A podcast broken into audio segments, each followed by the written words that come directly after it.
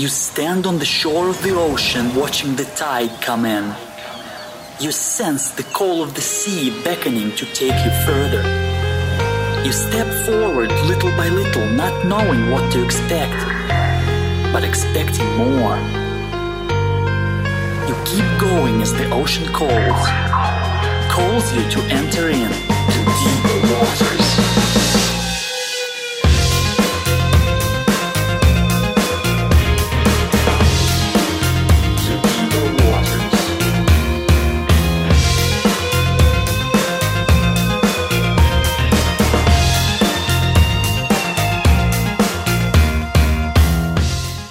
Everyone, and welcome to the Deeper Waters podcast. I am Nick Peters, your host, seeking to bring you the very best in Christian scholarship and apologetics. And today, we're talking about the future, and we're talking about the past at the same time. How can that be? Well, because we're discussing eschatology, the study of final things. But we're also looking and saying, could some of these final things have been in the past? And even if you don't agree with that view, there's still a lot of history to be learned. The main figure we're going to be looking at in the past is Nero. Now, if you know your Roman history, you know Nero was a bit of a monster in his time. He, he was the emperor of Rome who had his own mother killed. For instance, and it, I think it's even said that when the executioners came for her, she said, Strike my womb because it bore a Nero. And for people of my eschatological persuasion, Orthodox preterism, we can often look at Nero as the beast, as described in the book of Revelation. But what kind of man was Nero? How did he live his life? Well, to discuss that, I've brought on Brian Godawa, who's written a book about end times Bible prophecy recently, but to go along with it, he's writing a trilogy. I don't know if parts two or three are out now, but part one is out now. And it's Tyrant, Rise of the Beast, about Nero. His name, my guest is Brian Godawa. He's an award winning Hollywood screenwriter to End All Wars, a controversial movie and culture blogger, Godawa.com, G O D A W A, an internationally known teacher on faith, worldviews, and storytelling, Hollywood Worldviews, an Amazon best-selling author of biblical fiction, Chronicles of the Nephilim, and provocative theology, God Against the Gods. His obsession with God, movies, and worldviews results in theological storytelling that blows your mind while inspiring your soul, and he's not exaggerating. Well, that's all him saying that. I just read it straight from what he sent me, so I want you to know it's his point. So, as you know on this show, I hold my guest's feet to the fire, so we're going to see if that's the case. Well, now, Brian, welcome to the Deeper Waters podcast. Thanks for having me, Nick. If my audience doesn't know about you, tell us a bit, little bit about you know how you got to be doing what you're doing. Yeah, well, you know, um, uh, I, I became a Christian when I was in high school, and so I, I always had a uh, a love to make movies, and um, I finally did make my first movie back in. Uh, 2001, uh, which was called To End All Wars, and it starred Kiefer Sutherland. And um, I really love that one. I'm proud of it. And if people haven't seen it, it's on Amazon. You know, you should check it out. It's it's a true story of World War II, true story, and it deals a lot with um, the suffering under the the Japanese Imperial Army in. Um, uh, in war camps during World War II, but it also brings in uh, redemption and how spiritual redemption came through Christianity into the camp. It's not a Christian movie, actually. It's a secular movie, but it's got a Christian worldview to it. So that had been kind of my personal, that's been my personal dream. I've been, you know, trying to make movies ever since then. I've made a few here and there. It's very, very tough to get movies made. And, and, you know, oftentimes there are, you know, dips in your career uh, in Hollywood where you know you don't get any work, and I had that. Uh, oh gosh, I don't know, quite a few years back. Had a couple bad years, and forced me to really start to say, well, what what am I going to do with my time? I said I always wanted to. Um, always wanted to uh, write novels when, when I couldn't get movies made. Well, I wasn't making movies, so I thought maybe I should write my novel. And what it, what's interesting was was I had just written a script uh, that I thought would be really awesome. No one would have ever thought of it. It's uh, based on a Bible story, and I thought, wow, this would be cool because I did research into it, and um, and sure enough, I wrote the script and I went around town. It was real huge, um, but it was called Noah Primeval and it was about Noah. And of course, shortly after that, I found out that Darren Aronofsky was making his movie. So this is this is quite a few years ago, and uh, making his Noah movie. I realized, oh, you know, I'm not going to be able to. His he's going to make it. I'm I'm not going to beat him to the punch. So I realized, well, this was so cool. I thought that that he would beat me to the punch. So I thought, well, if I can get my novel out first, then at least I can say mine was out first. So I went ahead and wrote the novel based on the screenplay Noah Primeval, and that became the first book of my series Chronicles of the Nephilim. And the basic heart and soul of that was was I studied the Bible and just looked into this notion of the Nephilim and the Watchers and and you know I come from a reformed evangelical background so you know i'm very orthodox in, in my beliefs and this is weird stuff you know and um, but I realize that there's more to it than just oh, there's giants every once in a while in the Bible, like Goliath the giant, and you know, oh, they talk about giants being in the land of Canaan when they went to invade it. And I studied deeper, and I found, wow, no, there's a whole storyline going on here that has a spiritual theme and message to it, and it's about you know the war of the seed is what I call it, which is the the, the Messiah, the seed of the serpent versus the seed of Messiah, or the seed of the woman. And so, anyway, I decided I wanted to retell all the Bible stories that had these giants or Nephilim in it and stuff, and, and sort of add fiction and add a little and show a little bit of the spiritual warfare behind the curtain that we don't see. You know, the angels, demons, or whatever. The the the this notion in the Bible that there are you know spiritual authorities behind territorial powers on earth, and this is something that was kind of new to me, but I found it. I discovered it in there through reading Michael Heiser's work, and you know, it's this notion in Deuteronomy 32 uh, 8 through 10, and it reads about how after the after the Tower of Babel, when God split the earth, uh, split the nations apart and the languages, you know, He said He placed the nations under the th- sons of God, and the sons of God are these heavenly beings from God's heavenly council, and they're fallen beings, and and in the ancient world, they equated the heavenly host, the sun, sun, moon, and stars, they equated them with gods or angels or demons or whatever.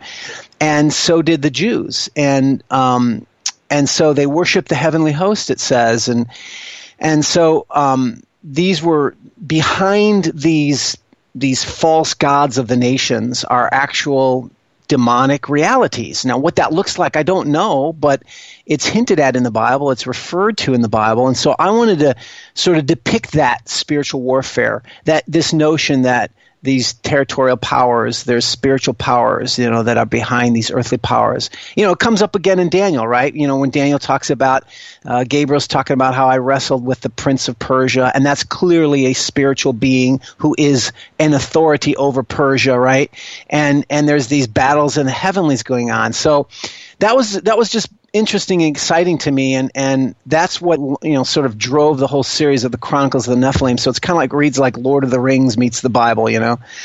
So anyway, I finished the end of that series with Jesus, you know, and I was realizing when I was writing this that that Jesus's parables and, and stuff. A lot of Christians think that uh, most of his parables have to do with the second coming, you know, whether he's talking about the, you know, the um, yeah, the dragnet or whatever. And and what they don't realize is that they're not. Most of the parables of Jesus have to do with the first coming and how God was going to judge uh, Israel for rejecting Him as Messiah. It wasn't about the second coming, right? And so I was I was bringing that into the book, and I was realizing, oh my gosh, there's another there's another series here that I have to finish. I'm not done.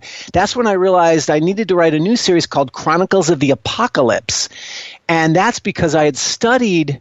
Um, you know, I'd studied eschatology for many years, uh, and and I'd been, I you know, I can go into that how how that how I transformed in my whole viewpoint with that. But basically, that was the launch of Chronicles of the Apocalypse, and and because of my viewpoint was that you know, like you had already mentioned, partial preterism, which is, you know, the belief that most all of the prophecies of the end times, the last days, those all have to do with uh, fulfillment of the end of the old covenant era, not the end of the world.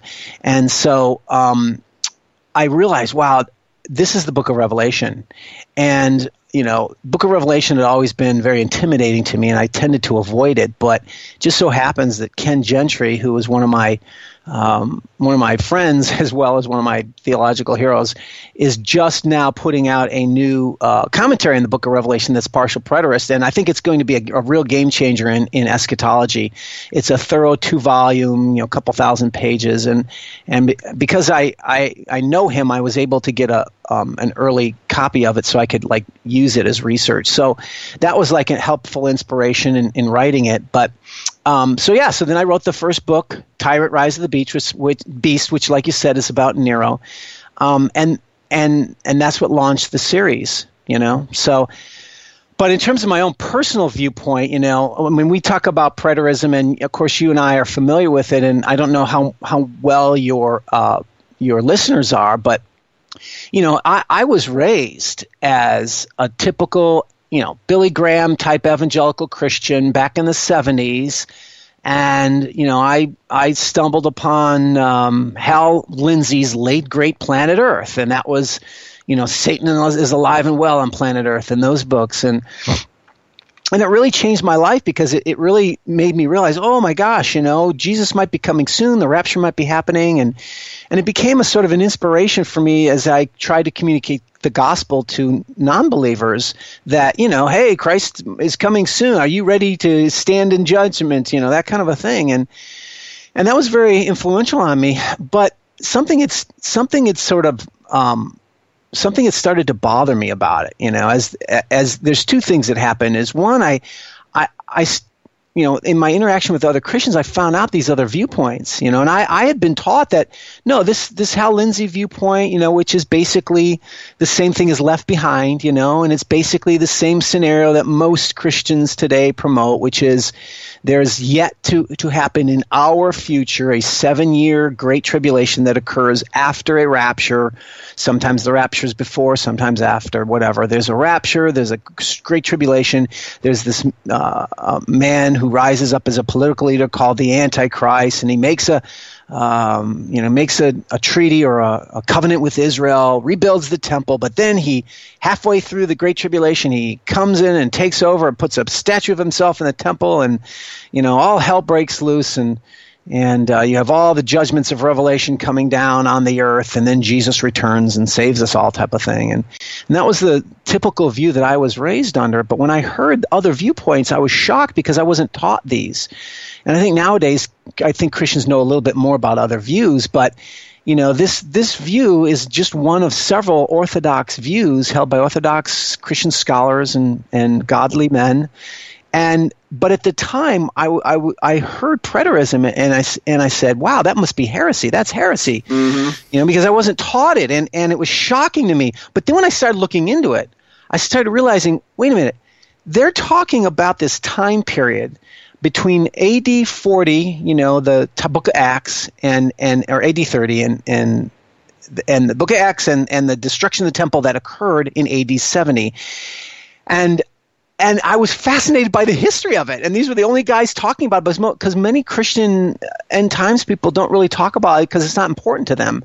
But I discovered, started to discover that this event that occurred when the uh, Roman armies came down and destroyed the Jerusalem and the Holy Temple, never to be rebuilt since, that this event was a major turning point in Judaism and Christianity because in Judaism, it literally changed the face of Judaism from biblical Judaism to a completely different kind of Judaism. It's not even biblical anymore, right? Because mm-hmm. yeah. they don't have the temple. They don't, you know, and and wow, that's pretty interesting and that's pretty fascinating. But also changed Christianity because Christianity up until that time had, you know, been a, a very influential cult of of Judaism, and, and Jews were, you know, persecuting the Christians, but it didn't break out of of that that sort of um, subset of Judaism until the temple was destroyed, and that's when the gospel really went and and flourished. Christianity really flourished after that. So I'm like, you know, this stuff is really fascinating, and couple that with the fact that over the years I started seeing, you know, and you can see it better when you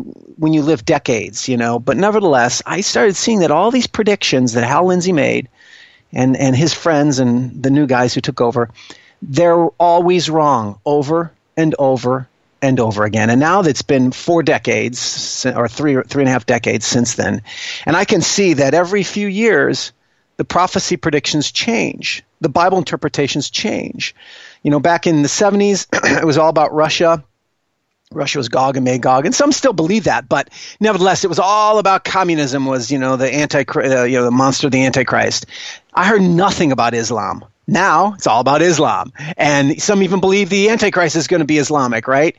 And you know, you look if you look back in the you know 30 years ago, Hal Lindsey, all of it's wrong and all of it's been changed. You know, they thought the 10 nation confederacy of the European um, common market was the 10 toes of the or the 10 heads or horns, the 10 horns of the beast, all this stuff, and it's all long gone.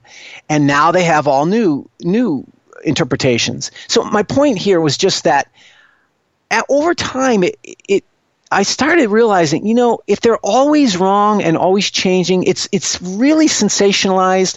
It's really exciting to think that wow, this you know this event that just happened in the news, you know, uh, you know, it, it maybe it fulfills Ezekiel or Joel or something like that. But the reality is, is they're always wrong, and it started making me realize, well, maybe look, I realize it's it's logical to say that just because they're wrong in the past doesn't mean they're wrong now. But come on. When you look at when you look at the history of eschatology, you see this interpretation goes on not just for the last 30 years, but 150 years, and it's always wrong. You have to start asking yourself, maybe the problem is not with the individual interpreters, maybe it's the system. And um, so, as I explored the part, the preterist view, viewpoint, the preterist system, and started seeing how there the fulfillment of these prophecies happened in history it blew my mind. And it transformed my understanding you know and at first christians go wait a minute you know, and I, I thought this too. I thought, but if if if Matthew 24 is the classic, you know, chapter, but if Matthew 24, which talks about the destruction of the temple and then the coming of Christ on the clouds, if that was all fulfilled, what do we have to look forward to? It it feels like, you know, it's a negation of of of the faith almost, right? Well, that's only because if you're only taught that this is this is the only view, and you and you don't realize there are other interpretations, you may be wrong.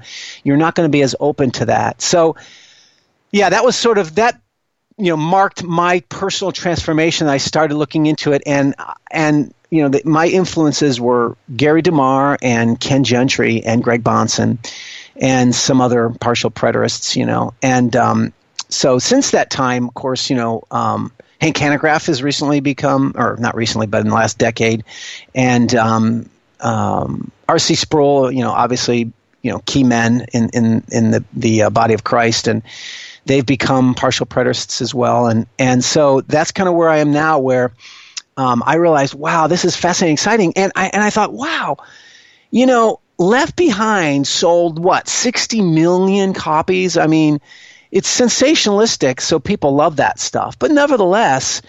The power of taking an eschatology and embodying it into a story, into a narrative that's entertaining, and sort of helps you see this is how it might play out the, I think that that is that is that is one of the most powerful things you can do. And I realized that really only one other guy that I know that has has tried to do this with the um, preterist viewpoint. That's Hank Hanegraaff. You know, right? Write some novels that show how the Book of Revelation was fulfilled in the first century. So that's what I started my hand at, and that's where and that's where we come to the first book, uh, Tyrant Rise of the Beast. And I'm already you know, deep into the second book. It should be out in a few months, hopefully. And um, I think there might be a, the, the fourth the third novel is you know kind of the climax. And basically what i do is i'm telling the story. Just i'll just tell, say the big picture of the whole thing. The, i'm telling the story from the great fire of rome all the way to the destruction of the temple and the holy city in ad 70 so that's from ad 64 to about ad 70 so, um, and and I'm I'm telling the story too of how you know we don't know much about the Apostle John in the Book of Revelation, and there's a lot of conflicting you know uh, interpretations because we don't really have a lot of facts about it. But nevertheless, I try to tell a fictional story of what it might have been like for John to have written it in that time period, and as it was as Revelation was being sent around. Because I start with the the um, Great Fire of Rome and in Tyrant Rise of the Beast That's where we begin. And, you know, because of the Great Fire, uh, rumors had started going around, and, and they probably are true, but we don't know for sure. But that that Nero may have set the fire because he had always spoken about how he wanted to rebuild Rome in his image for his glory and call it Neropolis. And so people started saying, well, maybe he's the one who burned it down and killed all these people, right? Well, it doesn't matter how powerful you are, it doesn't matter if you're a Caesar, if the people start rising up, they're going to lynch you. So he needed a scapegoat. And that's where we that's where the Christians come in. At that time period, the Christians, you know, were uh, a small sect of Judaism, so to speak, and they were talking about you know Christ is coming on the clouds to judge with fire and all this. So he put that two together and created that myth that the Christians started the fire, and then that's what launched the persecution that became the Neronic persecutions that we now when we hear being thrown to the lions, the Christians thrown to the lions, that's where it came from. But he did a lot more than that. And I wanted to depict the reality of what Christians suffered, which, from my perspective, is the Great Tribulation. So the Christian suffering under Nero was the Great Tribulation. And I wanted to capture that historical reality as well as the theological reality and make it an entertaining story. And so the first book is sort of about is sort of like a conspiracy thriller where, you know, Nero is persecuting all these Christians. We get to see what happened, but he also has heard about this letter that's been written and it's subversive of the Roman Empire, right? So he he sends some people to hunt it down and find out who wrote it and kill him if they have to. And of course, the letter is the letter of Revelation, and and because of the persecution, one of the reasons why I think Revelation is uh, written in a very um, creative, apocalyptic genre is to hide from the unbelievers the true meaning because it was very much damning and criticizing of both Israel and of Rome. and so that's one of the reasons why they use apocalyptic is is to sort of hide it from them but to uncover it to the believers so that they would know what's going on right? So this is sort of a conspiracy thriller you know story and and um, it uh, it's going to launch into book two but that's sort of the that's sort of the big picture of what's going on. Well there's certainly a lot to respond to there. I, I couldn't but think of a few things. First off is i was uh, having in a meeting with my in-laws recently, and as you know, it's Mike and Debbie Licona, very much biblically informed people, and I remember saying, I think it was for a Mother's Day dinner that we were having a few weeks ago, I said, you know, I would love to get to be a prophecy expert someday. I seriously would, because I found that if you're a prophecy expert, you can write a book every few years, get get everything totally wrong, and yet still be a bestseller and still recognized as an expert. I, I, mm-hmm. I, that is just a dream position to have. Isn't it? yes. You know, um, Hal Lindsey, uh, look, this is a quote and it's just but it's also i mean we can we can sort of laugh and joke about it but it's really sad and serious because hal lindsey wrote back in the 70s when he's saying all these making all these predictions. And keep in mind he was kind of the one that made popular. Again he wasn't the first but he made it the most popular. This notion that the whole heart and soul of the, the or the ticking clock of prophecy begins when Israel becomes a nation, because that supposedly fills the, some some prophecies, like in Matthew 24, and we can talk about that later. But so the heart and soul of it, and so of course when Israel became a nation was in 1948, and and you know he believed that when Jesus said this generation shall not pass away, well that's 40 years, so it must begin with when Israel becomes a nation, and 40 years places it around 1988. So Jesus, the rapture is is coming around 1988, right? So um, and there are, of course, other people who, who made as equally uh, exaggerated claims. You know, there was a whole there was a book called 88 Reasons Why Christ is Coming in 1988. Edgar right? Whisenant? Yep, exactly. So, anyway, but Hal Lindsey said, you know, when he, people were challenging him, well, what if it doesn't happen? And he says, well, there's a split seconds difference between a hero and a bum. And if I'm wrong, I guess I'll be a bum. Well, he is a bum by his own words. He is a complete bum, but look at him. He still has a ministry now. And that breaks my heart because what that shows is what you're saying is is Christians are are um, exploiting these false predictions and they're claiming we're not predicting, we're not predicting, but then they say things like, well, maybe this is what this means, or could it be that this Ezekiel meant this?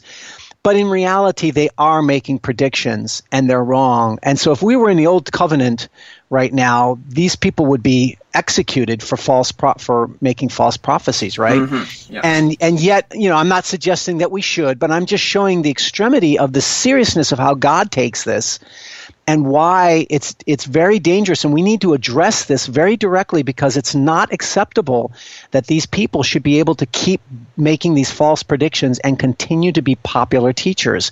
They need to be rejected and shunned quite honestly. Mm-hmm. and not all of them. I'm just saying the ones that are really getting out there and making these these predictions you know that's that's my perspective you know. And of course they look at me and say well i'm a heretic you know. And and it's just it's sad because you've you've got extreme polarization in this country already, right? Politics and and uh, left and right divide and all that stuff. Right. And now add on top of that, Christians too are becoming these these division, this heavily dividedness. Whereas, like I said, you know, I hadn't really written much anything on the end times. I just studied it. But when I finally came out with these these books, you know, that then I started be, being attacked by people who are with extreme Christians with extreme views. And again, it's really sad. We should be able to debate these issues and consider opposing viewpoints. And I don't see a lot of that happening, which is sad. My, my own wife is a futurist still, and that's just fine. And I tell people we can't have this rule of how we discuss things in our house because, I mean, she's also a young Earth creationist. I'm an old Earth creationist, but she likes Hugh Ross, and so that's fine with me too. and so when we're driving together or something, she'll ask me a question about, say, end times in the Bible, and I'll tell her what I think, and she'll say, well, what would someone from my viewpoint think about that? What would they say? And I will try and give her the best answer I can from that viewpoint. It's not fair, I think, for me to go and say, I'm going to give an answer that's going to make this viewpoint look really, really stupid and then yeah. she'll finally see that she needs to advance. And now I want to give it the best representation that I can, and let her come to her own decisions. And she abandoned belief in the rapture, for instance, on her own. I mean, right now I understand she's still wondering if the Antichrist is really a person or if it's more of kind of like a spirit of sorts and things like that. And yeah. that, that's the way I think it should be, that we can agree to disagree agreeably. That's really that's really noble uh, of you because um, I I got to tell you, Nick, I don't think, and I really mean this. I anybody I've interacted with who does not agree, who who who's not a preterist, their view of preterism is always been wrong. They've never, like you talk about, I agree with you. We should be accurately and fairly depicting the other side and, and, and, and look to the best viewpoint of that.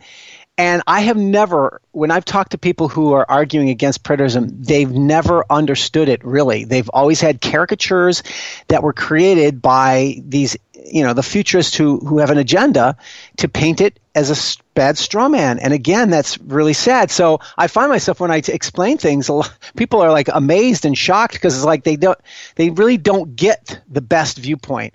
And that's been my goal of the series is here's, here's what I wanted to do. I wanted to, show look the, some people can get bored with the theology or they can't get into theology. I understand that. But when you have a story that plays it out, it embodies that theology, or in this case, eschatology, in a way that can make sense to some people who can't read the theology. However, I know that Christians are very, um, I mean, in general, Christians do read a lot. They study the Bible, and, and so you know they they like to have things proven to them and my audience in particular loves to read my research so here's what i did on chronicles of the apocalypse i wrote my novel and I footnoted the novel. Now, this is not something you normally want to do with a novel, even if it's a historical novel, because it's like, hey, look at my research, you know. But the reason why I did it was because I know that Christians are going to be reading this, and most of them will have never seen this viewpoint depicted, and they're going to go, What? That can't be. How can you say that, right? And uh, so I wanted to provide for them if, if you're reading the novel and you're going, Where did he get that? you can just check the closest footnote and you'll find my scholarly research behind the viewpoint. Yeah, look, I am I am doing a lot of fiction because I have fictional characters. And like I said, we don't know everything that happened to the apostles. So I have to try to make up things, but I try to make it as consistent with the scriptures and with history, known history as we can. And I don't just put citations, you know, it's not just boring citation footnotes. I actually cut out whole chunks of of arguments from different books and, and different scholarly writers in order to prove the point for those who, who want it, right? And so that's another element of the novel that I think is sort of unique, and Christians are loving it. And then I, secondly, I simultaneously released a second book called End Times Bible Prophecy, and that tells a little bit about my personal journey uh, through my end times viewpoints. And then I also go through the Matthew chapter 24, which is a classic chapter on the end times, Jesus himself, right? Mm-hmm. And I sort of walk through that and and explain the things that I discovered that changed my mind because I know that there are some Christians who still love to read the, the theology, the eschatology. So I wanted to provide that for people so they can have it all or choose, you know, that kind of a thing. Yeah. But uh, for for my money, honestly, in today's world, I think the novel, the story is one of the most powerful ways to really capture that and because I mean, look, when you're when you're seeing Nero, and you're seeing him do these things, you know. And I mean, yeah, we heard Christians being thrown to the lions, but when you see the picture that I paint, uh, you know, Nero engaged in what he called fatal charades, right? And fatal charades was in the arena, they would like to take criminals and dress them up as characters in myths, different violent myths, and reenact the myth, right? So there would be a you know a myth of of um, Artemis, you know, the goddess Artemis, and how she would. Uh, uh, I can't remember. The, I can't remember the name, but anyway, there's some some opponent who criticized, or some human who criticized Artemis, and and um, I think it's the myth of Dirce, and and so she she turned him into a stag, and set his own hunting dogs after him. Right. So Nero would would reenact the myth of Dirce in the stadium by putting Christians out or criminals, but in this case, Christians were criminals, right? He put the Christians in the arena and set a pack of hungry wolves or dogs or whatever on them, and they uh, and he would even like attach uh, attach stag um, horns to their heads to make them look silly, or wrap them with a uh, make them naked, but wrap them in an animal skin so that the animals, you know, the wild dogs or the wolves would be even more ravenous, right, and eat them up. And so these are the kind of things, and he, there's a lot more that he did, and I, I depict it all. But my my my goal here is to show people how truly horrendous Christians were persecuted. And I mean, in some ways, there's some similarities with what's going on now in the world. I mean, you know, yeah. Christians are being beheaded. Whole Christian communities, churches are being wiped out. Whole Christians are almost completely pushed out of Iraq now. And, and, and by Muslims, they're beheading Christians. So this is happening now as well. But also, you know, as we see in America, there's a growing rise of hatred and violence against Christians and the desire to put them in jail for not accepting, um, you know, uh, for not supporting and celebrating immoral, uh, immoral cultural things like gay marriage or abortion or whatever. And so, you know, we kind of I still think there's a lesson to be learned as we look in the past and see how they treated Christians. Like, take for instance, uh, the phrase. There, there's an interesting phrase that Nero used to use of the Christians. He called them haters of the human race. Isn't that interesting? It sounds very much like what they're calling us today. You know, cr- Christians are haters of, of the human race, right? And why do they do that? Well, because when you when you um, when you demonize your enemy, when you call them Nazis, then it justifies you being able to engage in violence against them, right? right? And so if these Christians are demons and haters of the human race, well, then certainly it, it, must be okay to engage in violence against them. So this is where it all begins. This is where it all starts to build up. So I think that there's lessons we can learn, um, as well as, you know, discovering how bad this stuff really was. You know, why, and why do I want to do that? Do I want to gross people out? No. Um, that's the other element that I wanted to do in these novel series.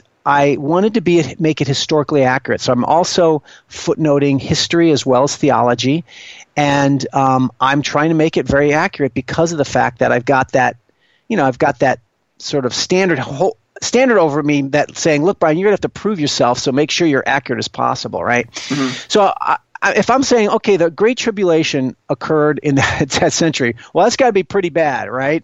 And a lot of Christians misread passages like where Jesus says it's the you know greatest thing to happen in all history of, of the earth, you know, type of thing.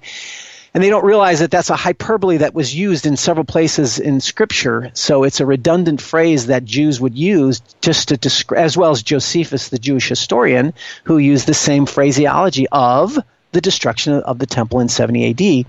But not only that, but the Apostle John in in the book of Revelation himself, you know, these are the kind of things that just would shock me and blow me out of the water because people didn't tell me this stuff. But in the book of Revelation itself, John is writing in chapter 1, verse 9, and he says, I, John, your brother and partner in the tribulation. So he's saying right there in the in you know in the first century around in the probably in the 60s he's saying I am your partner in the tribulation right now. So that great tribulation Jesus talked about, we see in the scripture itself saying it was going on at that time. And so when you see scripture saying that these prophecies are being fulfilled, you better listen and consider the seriousness of of such a proposition. Yeah, I also was thinking that you talk about your movie to end all wars, how I had Kiefer Sutherland in it, and I was saying, you know, my wife's family was really big into the series 24 when it was on, so I think they would consider that automatically awesome at that point. yeah, check it out on Amazon. It's it's on Amazon. You can't. I don't. I don't know if you can get a DVD anymore, but you can. You can see it there, pretty cheap. yeah, well, I'm also thinking is that you talk about working in Hollywood and such, and I'd like to get a little bit back because, I mean, I remember when my wife and I were engaged for Valentine's Day, our first Valentine's Day together. We went to the, the uh, Percy Jackson, The Lightning Thief in the theaters, mm-hmm. and the entrance to to the underworld there is in Hollywood. Yep. Uh, a lot of people do have this strange view, this view of Hollywood that everything that comes out of there is just absolutely evil. So, I mean, what's it like working in Hollywood? Well, you know, it is. I won't. I won't. You know, candy coated. It is. It is very hard as a Christian, um, because the truth is, is that Hollywood is dominated by a left wing um, radical sort of uh, extremist leftist worldview dominates it, and we can obviously see it right now, right? You know, in the news every week, uh, you see celebrities and famous Hollywood people with extreme hatred. Uh, towards Republicans or conservatives, just in general, right? And so, if you're a conservative and you're a Christian, um, you're you, you're pretty much the most hated minority in Hollywood, and that's pretty much what I am. A white male heterosexual Christian conservative, right? So uh, yeah, so there is a lot of hatred. Uh, there are people, you know, I, I know people, and I myself have experienced where people would just find they don't even know who you are, and they just find out you're a Christian eh, or you're a conservative, and they won't work with you. Um, and that actually occurred to uh, occurred to me and as well as other people I know. But I don't say that as a, to be a victim. I just say it is a reality that you, if you know, coming into Hollywood, I, I had to be prepared. You have to be uh, wise as serpents and innocent as doves. You really have to let people get to know you really well before they find out you're a Christian. But even then, you, there's a real, there is often a good chance that they won't work with you again.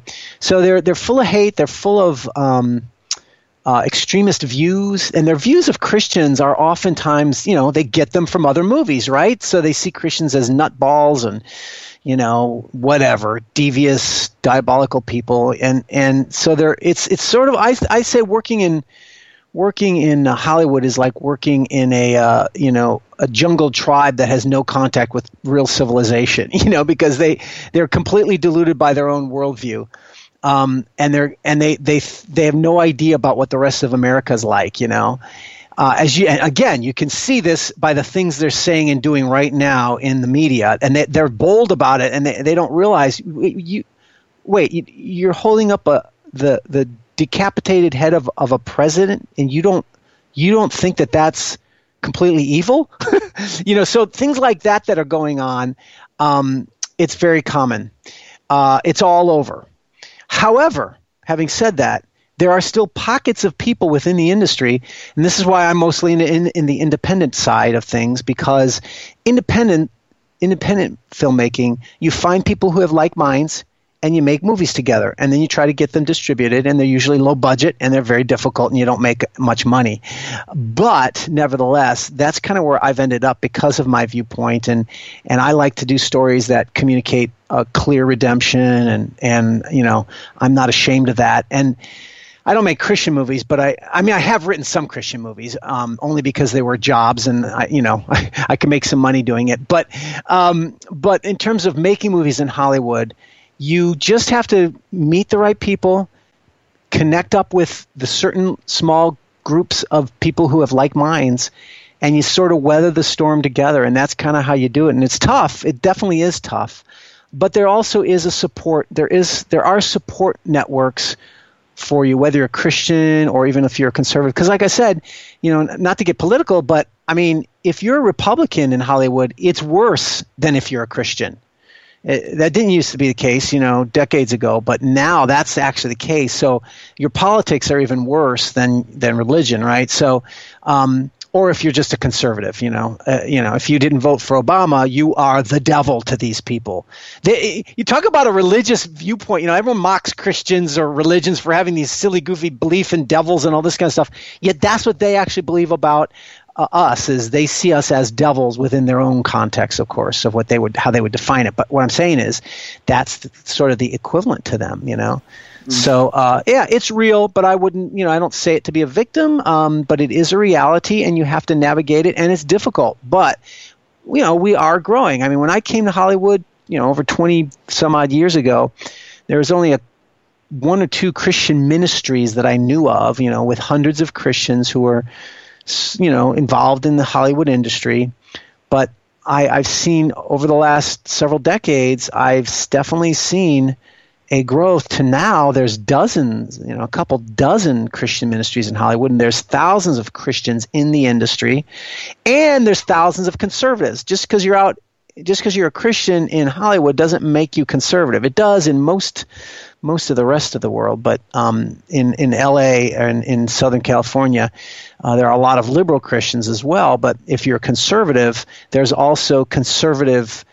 Um, there are sort of secret groups of conservatives who get together and and um, you know try to work with each other and try to navigate the system as a support group because like I said you know you're you're the enemy so you've got to be really careful in how you do it. So yeah it's it's tough. And that's why you know that's another reason why um, I've embraced writing novels because novels allow me to not have to answer to someone else who who who judges or looks over me with their viewpoint right? I get to write a novel and publish it and uh, I'm, I don't have to answer to anybody else, and that allows me to get right out to the audience, and I love that, and that's why I've written now up to you know 15 books, self-published, but uh, I'm making a great living at it because I go straight to the audience, and I don't have to be answerable to people who may not agree with me, you know, on my mm-hmm. viewpoint.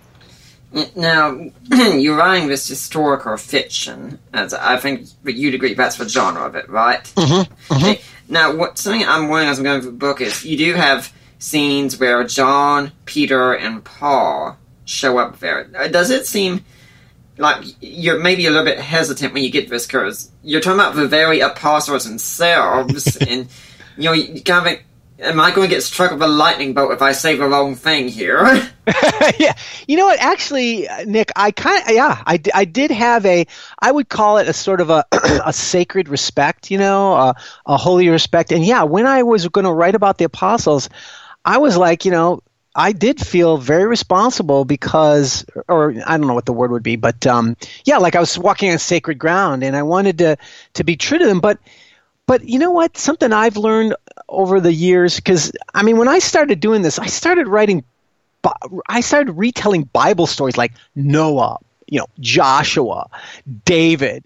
And I started, I was using these, you know, telling spiritual stories with using some fantasy elements in it. And what I mean by that is I use the genre of fantasy um, as a means of showing the spiritual reality that we don't normally see, right? So, you know, the Bible says there's spiritual warfare, there's principalities and powers uh, that are that are fighting behind the scenes, but it doesn't reveal much about that, right? Mm-hmm. And um, and but I want to I want to try to depict that, and that's of course that was very risky and sacred holy ground too because we don't know what it looks like. But after I started doing that, I just I I felt a freedom that you know what you know, uh, when you're writing about the apostles, they yeah they were they were God's men, but they were also human. Mm. And you know, you're a fool if you don't think that they had weak that, that they you know that they didn't have weaknesses, human weaknesses, etc., and that they didn't joke around or whatever. You know, it's this the hagiography is what it's called that tends to gather around religious heroes is not actually biblical because the Bible does show the weaknesses and frailties, doesn't it, of great men of oh, God? Oh, yeah. Why? Because the greatness does not lie in us, but in, in God.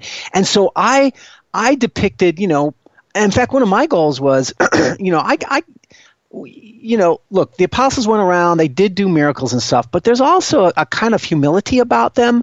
You know, like they, you know, what does Paul say, right? Like, God uses the the uh, fools to confound the wise. Not many of us were great. Not many of so I I depict these apostles as very human men and almost insignificant.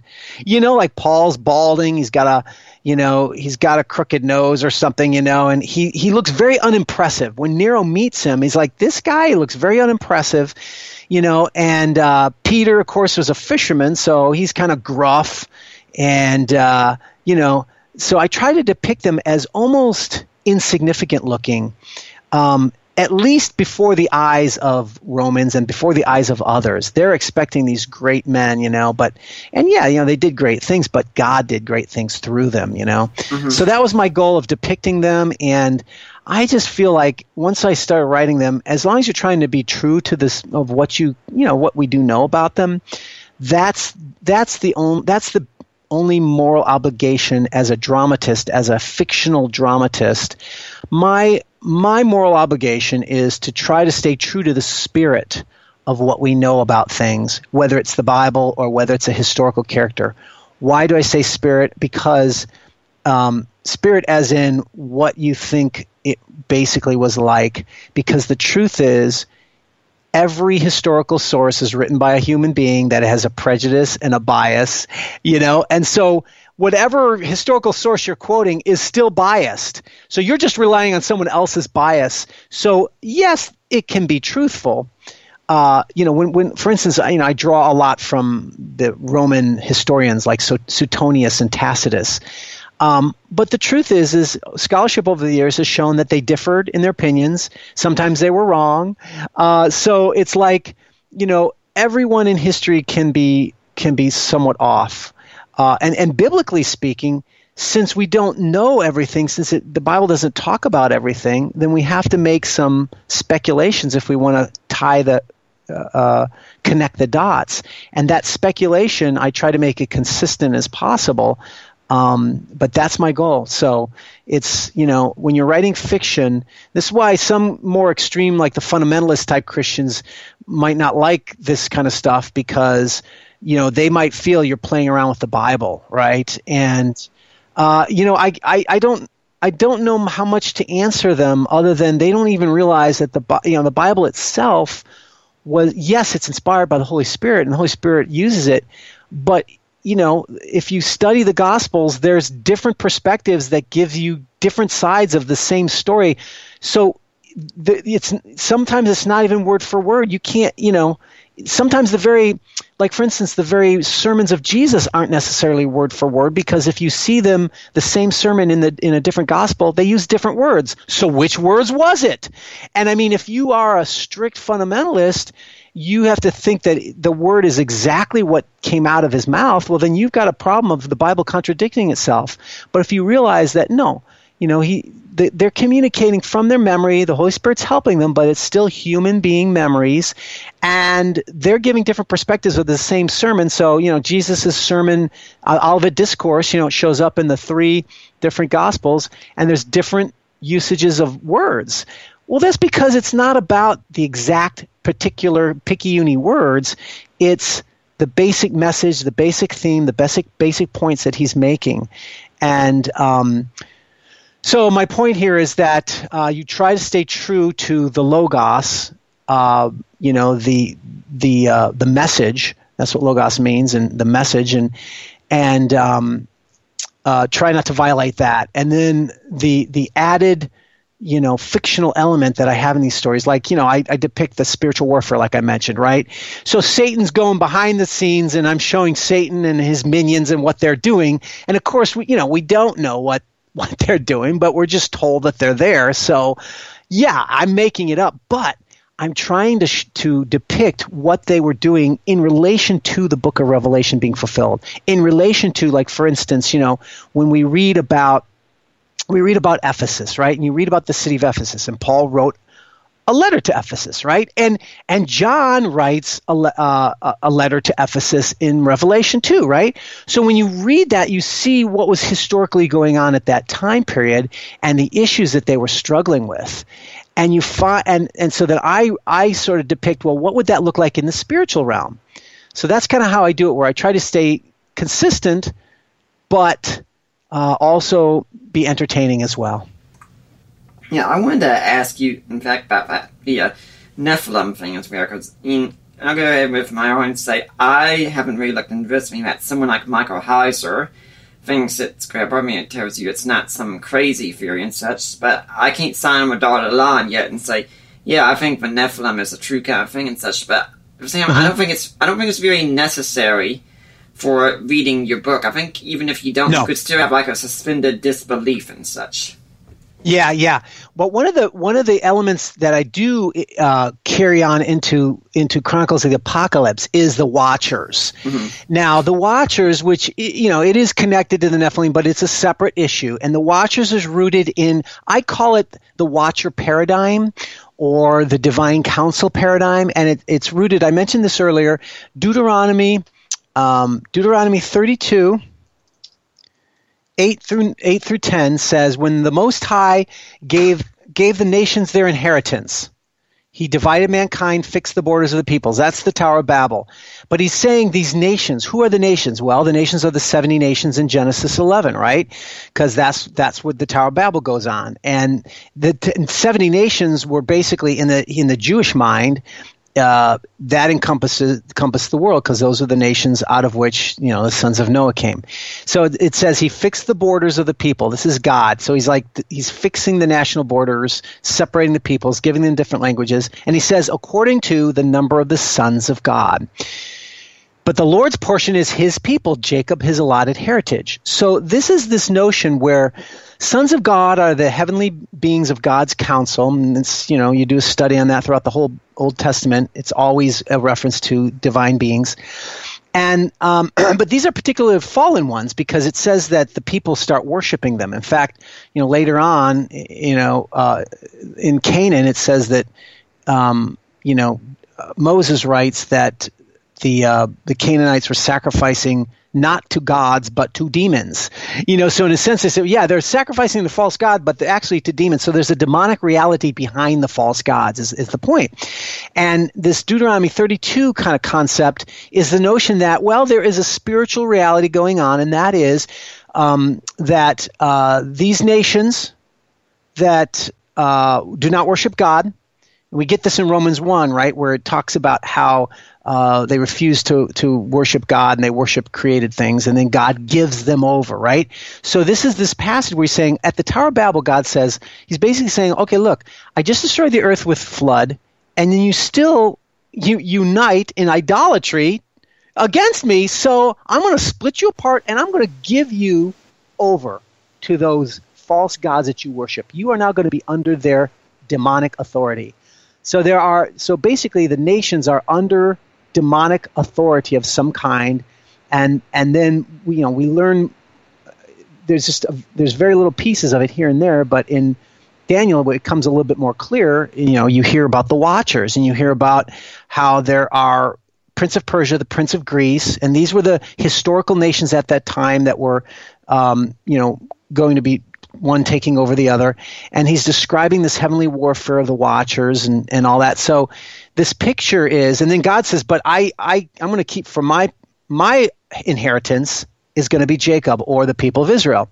So God is saying all these other nations are going to be under these false gods and they're going to be a demonic reality, but uh, Yahweh is going to be over, he's going to be the authority over his people, Israel, in, in the land of Canaan.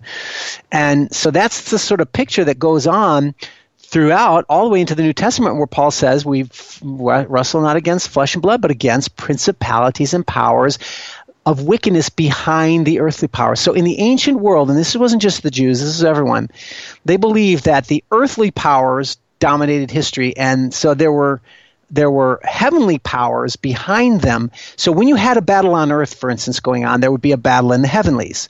This is where you know uh, the prophet uh, Elisha prays that his servant would would see that as the armies on the earth are surrounding Israel, he prays that that his uh, that God would pull back the curtain and show him what's going on in the heavenlies, and he sees chariots and God's warriors because in the earthly battles they believe that there were heavenly battles going on. So that's the that's the sort of notion. And you know think about it. It it comes out in revelation as well because i mean you've got all these this you know demonic warfare and spiritual warfare going on with angels and demons and all this kind of stuff. And so i i'm depicting that reality as well. So in other words when rome rome was rome conquered the known world and so Rome, under its authority, it had the other nations, right? So all the other nations were under Rome. So when Rome came down upon Israel, it was like all the nations coming down on Israel. What does that sound like? Sounds like Armageddon, doesn't it? Because Rome Rome was all the nations. And what was happening spiritually would then be that all those since, you know, my my supposition here is I, I I draw from ancient Second Temple Jewish literature, which admittedly is not scripture and some of it's legendary, etc. But I use them as creative resources, and um, so there's the possibility that Satan may have been the watcher over Rome because it, what is he called in the New Testament? He's called the God of this world. What does that mean? I mean, what do you mean the God of this world? Well, if they saw the world as the Roman Empire, which they did, oikumene is the Greek word for world, and whenever the Bible writers use that, they usually referred were you know New Testament were referring to Rome. So Rome was the known world, and if Satan's the watcher over Rome, all the other authorities are under his authority. He's the God of this world of Rome, right? And so I depict these various gods of the nations, demonic entities, and they are together with those those uh, you know earthly powers. They are going to be also descending upon Israel in some capacity, and so uh, that's sort of the picture that I'm sort of painting in my story as well. It's you know it's it's risky. It's it's speculative. I mean speculative. I I, I don't know what the spiritual world looks like, the heavenlies, you know. I'm just trying to capture what I think essentially, spiritually, eschatologically is going on. Mm-hmm. Well, we're near the halfway point, so I to remind everyone at this point you're listening to the Deeper Waters podcast. I am Nick Peters, your host. I'm talking with Brian Godawa. We're going to be discussing his book, or we are discussing right now, Tyrant Rise of the Beast about Nero. But if you're here next week, now, Brian did say something earlier about um, homosexuality and such. That's kind of going to be our topic next week. I'm going to have J. Alan Branch. I'm going to be talking about his book, Born This Way, asking, are people truly born homosexual or is something else going on? What is the origins of homosexuality? So if you're interested in that topic, then come back next week. And if you're not interested in that topic, still come back next week anyway, because hey, it's going to be a fun show no, ba- no matter what. Uh, now let's get back to the book and let's start diving into it. Now, I do know some of the history. Of course, I mean, I'm an Orthodox preterist and I studied New Testament, so it's kind of important to know this. And even still, there were some things that were pretty surprising to hear about because I've never really looked too closely at the life of Nero.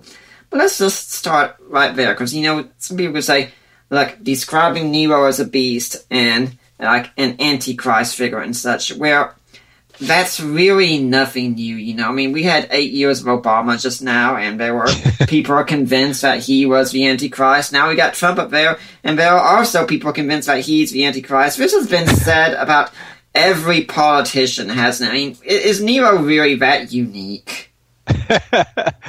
yeah, you know that's that's very true. In fact, again, that's another one of the reasons why I question the futurist view for many years was precisely because um, everyone, you know, in my day and age, it was you know people said Ronald Reagan. His name was Ronald Wilson Reagan, and each of those names had six letters in it. Six, six, six, right?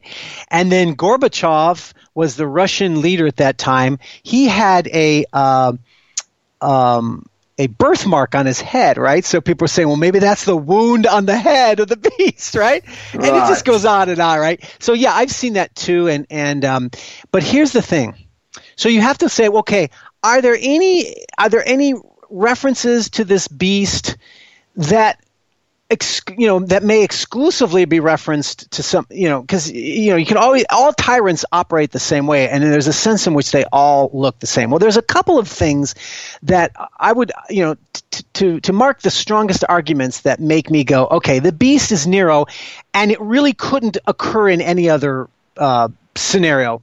Let me let me list a couple examples. First one is in, is in the book of Revelation, and and that is um, Revelation 17, you know, you've got John's talking about the beast, and he's talking about the great harlot, you know, that rides the beast, the pro- great prostitute, right? And um, so there he's describing it. And um, Revelation 17, again, you know, there, there are different theories, but, you know, uh, I, am persuaded that uh, like J.A.T. Robinson said, all of the books of the New Testament were written before 70 AD, including the book of Revelation. And so I think it was probably, uh, Ken Gentry uh, makes a good argument, it's probably written around 65 AD or something like that, in the midst of, again, if he's in the midst of the Great Tribulation. So, um, John is describing this this seven headed dragon beast, right? And and all of a sudden he takes an aside to explain. Sometimes he just describes the imagery and you have to figure it out. Sometimes he gives a little bit of explanation to help you, right? So in Revelation 17, verse 9, he says, This calls for wisdom. The seven heads of the dragon are seven mountains on which the woman is seated. The woman is the, the harlot, you know, the, the, the scarlet harlot, the, the wench of, of evil. And, uh, oh, so, you know, in that time period, and, and pretty much most all scholars acknowledge, you know, when you say seven mountains in the time of Rome. This Rome was called the mountain, uh, the city on seven hills or seven mountains. So in in that time period, they obviously knew that had to do with Rome. So he's saying the seven heads are seven mountains in which Rome woman is seated. So the entity is sort of a corporate national entity, and it's Rome. But then he says there are also seven kings. Ah, so so the imagery is not just one-to-one imagery, it's very fluid. The imagery means multiple things and let me tell you what they mean. So he's stepping aside out of the vision and explaining this and he says there are also seven kings. Well, what is that? Well, what's the word king? Uh, just so you know, the word Caesar actually means king. It's the same thing. So mm-hmm. uh, it's no difference. So uh, and and they were under Roman domination, and the Roman Caesars or Roman were the Roman kings over them. Now, the word kings in the Bible is actually used very fluidly for other things as well. Client kings, even of the princes over, you know, like uh, the Herods were called kings. So, and they weren't kings literally, right? So it's a very fluid word, but nevertheless, you've got Rome and you've got seven kings. Well, what what do you think that could be? Well, it's probably the Caesars, but let's look closer and find out for sure. There's seven kings. Well, who who are these seven kings? And what are they? And he says, five of whom have fallen. One now is. The other has not yet come, and when he comes, he must re- re- remain a little while. So he's literally saying, look, five of these seven kings that I'm talking about, that I'm referencing here, have already fallen. They're already dead. And one now is. Well, who was the king at the time of John, the Apostle John, the Great Tribulation? It was Nero. Nero was the sixth king of Rome. So the five previous uh, Caesars were already dead. Nero's the sixth king, and he's and John is saying the sixth one now is. Well, that's pretty clear that he's indicating he's hinting at the fact loud and clear that it's Nero, but then he says something else. He says, The other has not yet come, but when he does, it must remain a little while. Here, this is a prophecy. In other words, this hasn't happened yet by the time John wrote it, right? Well, guess what? When Nero dies, the next Caesar that came into power was Galba. Galba reigned for six months, a very little while. So here you have an example in Revelation itself where it's rooting it in a particular time period of John and saying this sixth head of the beast is now right now is.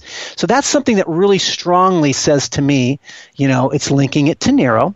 That's a very strong one. And then, you know, there are there are several others, but the classic case, of course, is going to be the mark of the beast. And and the mark of the beast, and I think some people have have heard this by now, but you know, um, Revelation 13, 18, he says, let, let the one who has understanding calculate the number of the beast, for the number is the number of a man, his number is 666. So, interestingly, it does not say 666, actually. This notion like that we get from The Omen, which is still one of the coolest uh, scary horror movies in history, uh, but it's not true. Uh, it's not a birthmark of three sixes. It's not a name like Ronald Wilson Reagan with with six letters. It's not a UPC code with the number 666 in addition to other numbers. What, what that is saying is the number is 666. That's a big difference. And why do I say that? Because in the ancient world, they used what's called gematria, including the Jews, and there's a lot of examples of this. And gematria is that they didn't have Arabic numerals like we do, so their letters in their alphabet stood for numbers. So what they sometimes would do is if they wanted to be poetic or if they wanted to hide something in plain sight, so to speak, like with graffiti, they might say something like, uh, there's examples of this where I love her whose name is 1012 or something like that.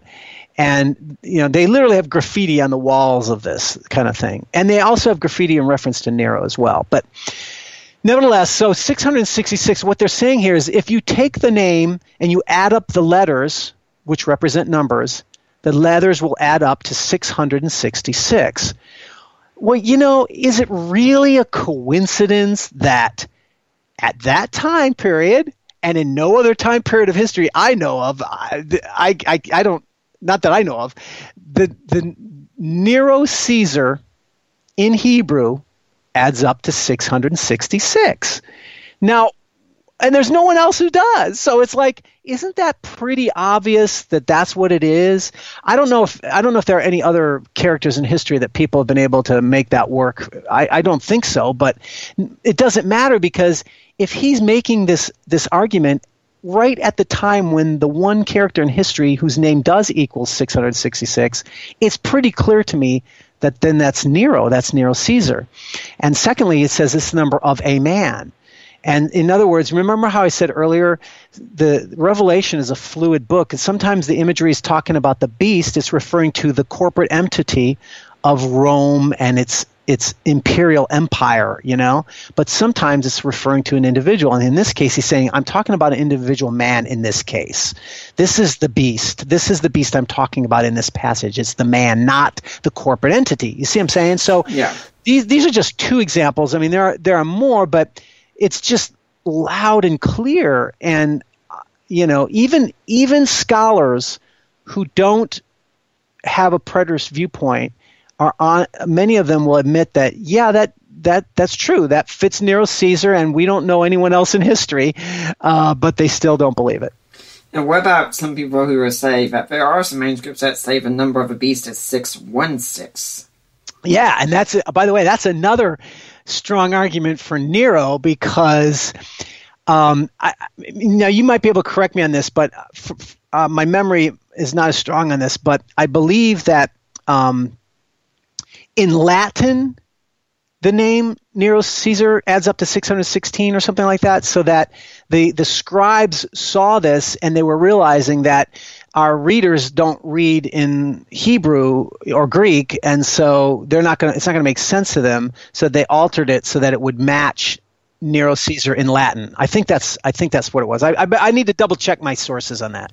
Yeah, I, I think it is Latin. I, it's my thing about one of them is in Latin and one of them is in Greek, but you can get it both ways. And here's something very interesting for you too: is and I, I, bring this out in, in my novel as well because it's really it's really kind of interesting. It's like, well, wait a minute, Revelation is written in Greek, and Nero Caesar's name in Greek actually comes out to a thousand and fifteen, I think it is.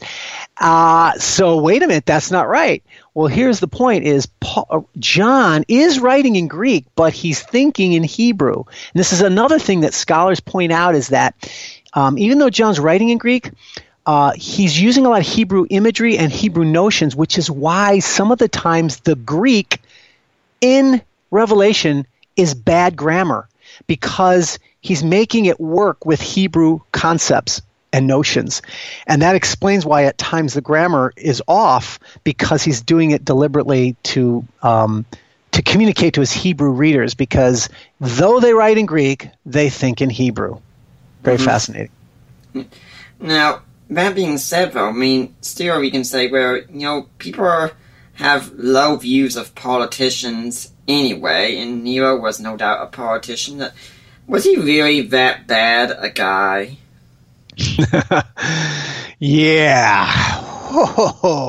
You know, there are people who even say that, oh, the Neronic persecution wasn't that bad, and um, you know, and certainly, uh, let's let's find that verse where they where they talk about. Um, let's see, uh, Jesus talks about the great tribulation. I gotta find it. Where is that? Matthew twenty four.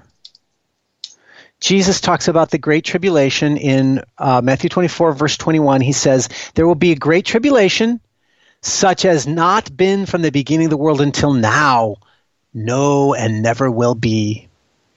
Um, and so, yeah, so people are saying, well, Nero and what he did wasn't so great that it was not like anything else before, was it? Right? Well, as a matter of fact, this notion of the Great Tribulation was um, actually, let me see here if I can find it. Uh, I don't know if I can. I've got to get my my Bible verses together. Okay, there it is. I'm sorry. Okay, so um, this this phraseology is, like I said earlier, it's it's it's classic poetic hyperbole. So, in other words, people saying, well, certainly, obviously, nothing like this has ever happened that it's not been from the beginning of the world until now and no one ever will be. That the Neronic persecution wasn't that bad, right? Obviously. The Holocaust was worth, worse than that. Well, I would argue not necessarily because um, though the Holocaust killed six million Jews, I mean, the the Great Tribulation against the Christians, it almost wiped out Christianity. So, as a matter of how many Christians were at the time versus how many they wiped out, it, it was very much very similar to to the the the, the uh, percentage of devastation of the Holocaust. But my my point here is that the phraseology, nothing will ever like it, has been used multiple times in the Bible. When you look at the Babylonian exile, when when the Jews first went into Babylon, Ezekiel five nine, all right, he's talking about this is to Jerusalem during Nebuchadnezzar's siege of Jerusalem. Mm-hmm. And he says, Because of all your abominations, I will do among you what I have not done, and the like of which I will never do again. The fathers will eat their sons, sons will eat their fathers, right? In right. Daniel 9:12 he says under the whole heaven there has not been done anything like what which was done to Jerusalem. He's talking about the Babylonian exile in Daniel as well. So my point is, is this phrase of "I will never do it like it again." Well, bet guess what? He did do it like it again, right? Because Babylonian exile, when the Romans conquered, the Jews went into exile. Mm-hmm. So, and they conquered the city of Jerusalem and destroyed the temple, just like the Babylonians did. So, so if you believe that this is literal, you're going to have to say the Bible contradicts itself because God did do it again. But it's not because it's it's poetic hyperbole. It's just simply saying, like I said earlier, Josephus who was a famous, he's the, the only extensive historian who has written about the siege of, of AD 70 and he actually participated in, in it. He was on the Roman side because he got captured. And he's in he your novel. And, and, and, what? And he's in your novel. Right, he's in my novel as well. Joseph uh, Josephus ends up in my novel. Well, he writes about the AD 70 siege in his book, and he says, in, in, in the very, very beginning, the preface, like I think almost the first sentence. He says, Whereas the war which the Jews made with the Romans hath been the greatest of all those, not only that has been in our times, but in a manner of those that were ever heard of. See, it's he says that the multitude of those that perished exceeded all the destructions that either men or God ever brought upon the world. Okay, Josephus isn't scripture, but what's the point? Ancient Jews, he's a Jew of the same time period as the New Testament. They all think and use the same kind of language. It's excessive hyperbole to describe what? A deeply spiritually significant event. It's so it's so important, significant. It's so significant his uh, spiritually that they describe it with this extreme hyperbole. But nevertheless, going back literally to the specifics of Nero, what did Nero actually do? You know, um, it's interesting. A lot of people have depicted him like in you know in movies in the past as like a madman. You know, like oh he's you know fiddling while near while, while Rome burns, and and that was actually a, a statement that was made um, that was more of a, a, a satirical jab at him. Um, what was actually happening was at the time that Rome went on fire, Nero was in a town about 40 miles south um, he was engaged in a music competition uh, because he was a, what's called an aesthete. An aesthete is, you know, basically a person who worships creativity and thinks that the world will be saved through art, right? The world will be saved through beauty, through creativity. And so he fancied himself, Nero, I, I don't think Nero was a madman, like doing like crazy, doing crazy things. He was very very calculated, and he did evil, great evil. But it, his motivation was because he believed that beauty was far greater than than anything else, and so he sought to become a, a artist. But in that that pursuit of beauty, he had no concern for the value of human dignity and human beings and such and, and that. So so to him, like I said, he for him to destroy Rome and wipe it out and rebuild it. he didn't care what what that how that affected other people because he's thinking about his glory. He's a god, right? And there are many examples and cases in in in um, historical documentation of Nero considered himself to be like Apollo. He had blonde hair, and he Apollo was his sort of his um, his uh, patron deity, and he considered himself a god. We see we see examples on coins where it talks about how Nero Caesar was called the son of God, right? And and and there's even passages that that in, that talked about Augustus, uh, this the uh, the second emperor of Rome, talked about Augustus as bringing good news, the same good news that the Bible uses, right? That Caesar brought good news of salvation to the world. And so, in a very real sense, for the New Testament writers to be using the phrases, uh, you know, uh, Savior, Son of God, good news, they were also subversive against the Roman Empire and the Roman Emperor. And so Nero thought of himself as a god. He therefore he justified whatever he did. He would ride his chariot through the arena because he the, one of the things he wanted to be was a charioteer. Why? Because Apollo was a charioteer.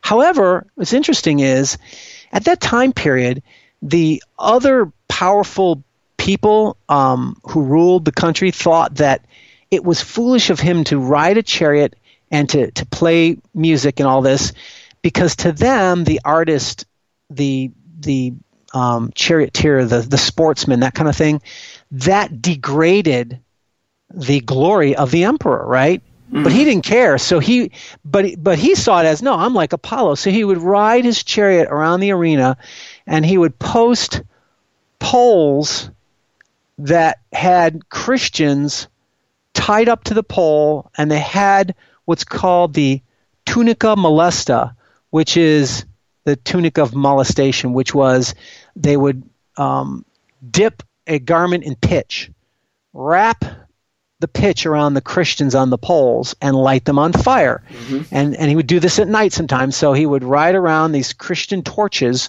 were lit around the arena. He would ride his chariot around there, right? Mm-hmm. Um, he would do things like I already described some of the fatal charades, right? Um, yeah, so I mean, you, you know, you could go on. This is a man who did do great evil, And there's a kind of madness to evil, but it's not because he was insane. It was because he was evil. But here's something else that's very interesting that, that people may not know about. Um, Nero was also influenced by some Jews, and he may have been influenced by Josephus. Um, his wife, Nero's uh, wife, the Empress Poppaea, was known to be favorable to the Jews and we don't know if she she probably wasn't a convert, but she was definitely one of those that really had favor. And also, there was a famous um, mime called Alitorius, who was a Jew, and he was beloved by Nero. So he would come in and you know engage in some you know personal miming for the emperor himself, and and he was also a Jew, and so he had the ear of Poppaea, and Poppaea had the ear of Nero and then Josephus actually was probably in Rome when the Great Fire occurred. And he was in Rome because he was trying to free some priests who had been imprisoned in Rome for some matters we don't know. So and and so he had the ear of Poppaea. So what we have there is we have the potentiality of a conspiracy, which I actually bring out in my novel, and that is think about this. The Jews were always the ones scapegoats to get, you know, uh, you know, they would always be the ones sort of blamed for things. They always have been in history, and, and the Rome, Romans would do it too. But now you have heavy Jewish influence in the highest office of the land with the empress herself, who's known to be very, very uh, to, to like Judaism, if not if not be one. And they have the ear of Nero. So I, I actually propose, and I, I think that this is a, a, strong possibility, is that when Nero needed to find a scapegoat for the fires, his natural tendency would be to consider the Jews because they were always blamed for everything anyway, right? But now you've got Jews in influence whispering in his ear, and the Jews hate the Christians, right? Because in the book of Acts, what do we see? We see the Jews were the first ones to persecute the Christians, killing them, torturing them, running them out of town. And of course, the imperial cult was um, was uh, in, in, all the cities of, of the Roman Empire outside of Rome. You had to show obeisance to the emperor by um, sacrificing on one of his altars. He had an altar for Caesar in in most of the cities, mm-hmm. and you would just you know you'd give a sacrifice along with the other sacrifices. Caesar didn't care what gods you worshipped as long as you placed him at the top of your pantheon, right? Right. However, the Jews would not do that because that would be idolatry, right? And so they worked out a special dispensation to allow the Jews, okay, instead of sacrificing to Caesar, you just have to perform a sacrifice on behalf of Caesar every day in your holy temple. So they say, okay, well, that's okay. That's fair then, right? Which, of course, from the Christian's perspective, that's still idolatry, right? So, you know, they're trying to, to offer forgiveness, an atonement for the monster of Caesar, the god of this, you know, the, the god over, he was considered the god of this world in a sense, right? Um, I'm not saying he was Satan, but you, you get my point. So, so you've got all this Jewish influence, and, and they've got this special favor with Rome. They're whispering in Nero's ear, it's very easy to see that they were probably the ones to influence him to say, hey, the Christians, look at. They knew what the Christians were teaching. Nero wouldn't know what they're teaching, probably. Well, maybe after he talked to Paul, he, he might. But nevertheless, you know, the Jews would be the ones who really knew what the Jews were, Christians were saying. So, so I think it may have been Josephus and Poppaea and this Alitorius, these this Jewish influence that may have persuaded Nero to blame the Great Fire on the Christians. And there's a, there's theories out there about that, you know. So um, yeah, so there's just some some more about here. I don't know. I don't know if there's anything else I can think of.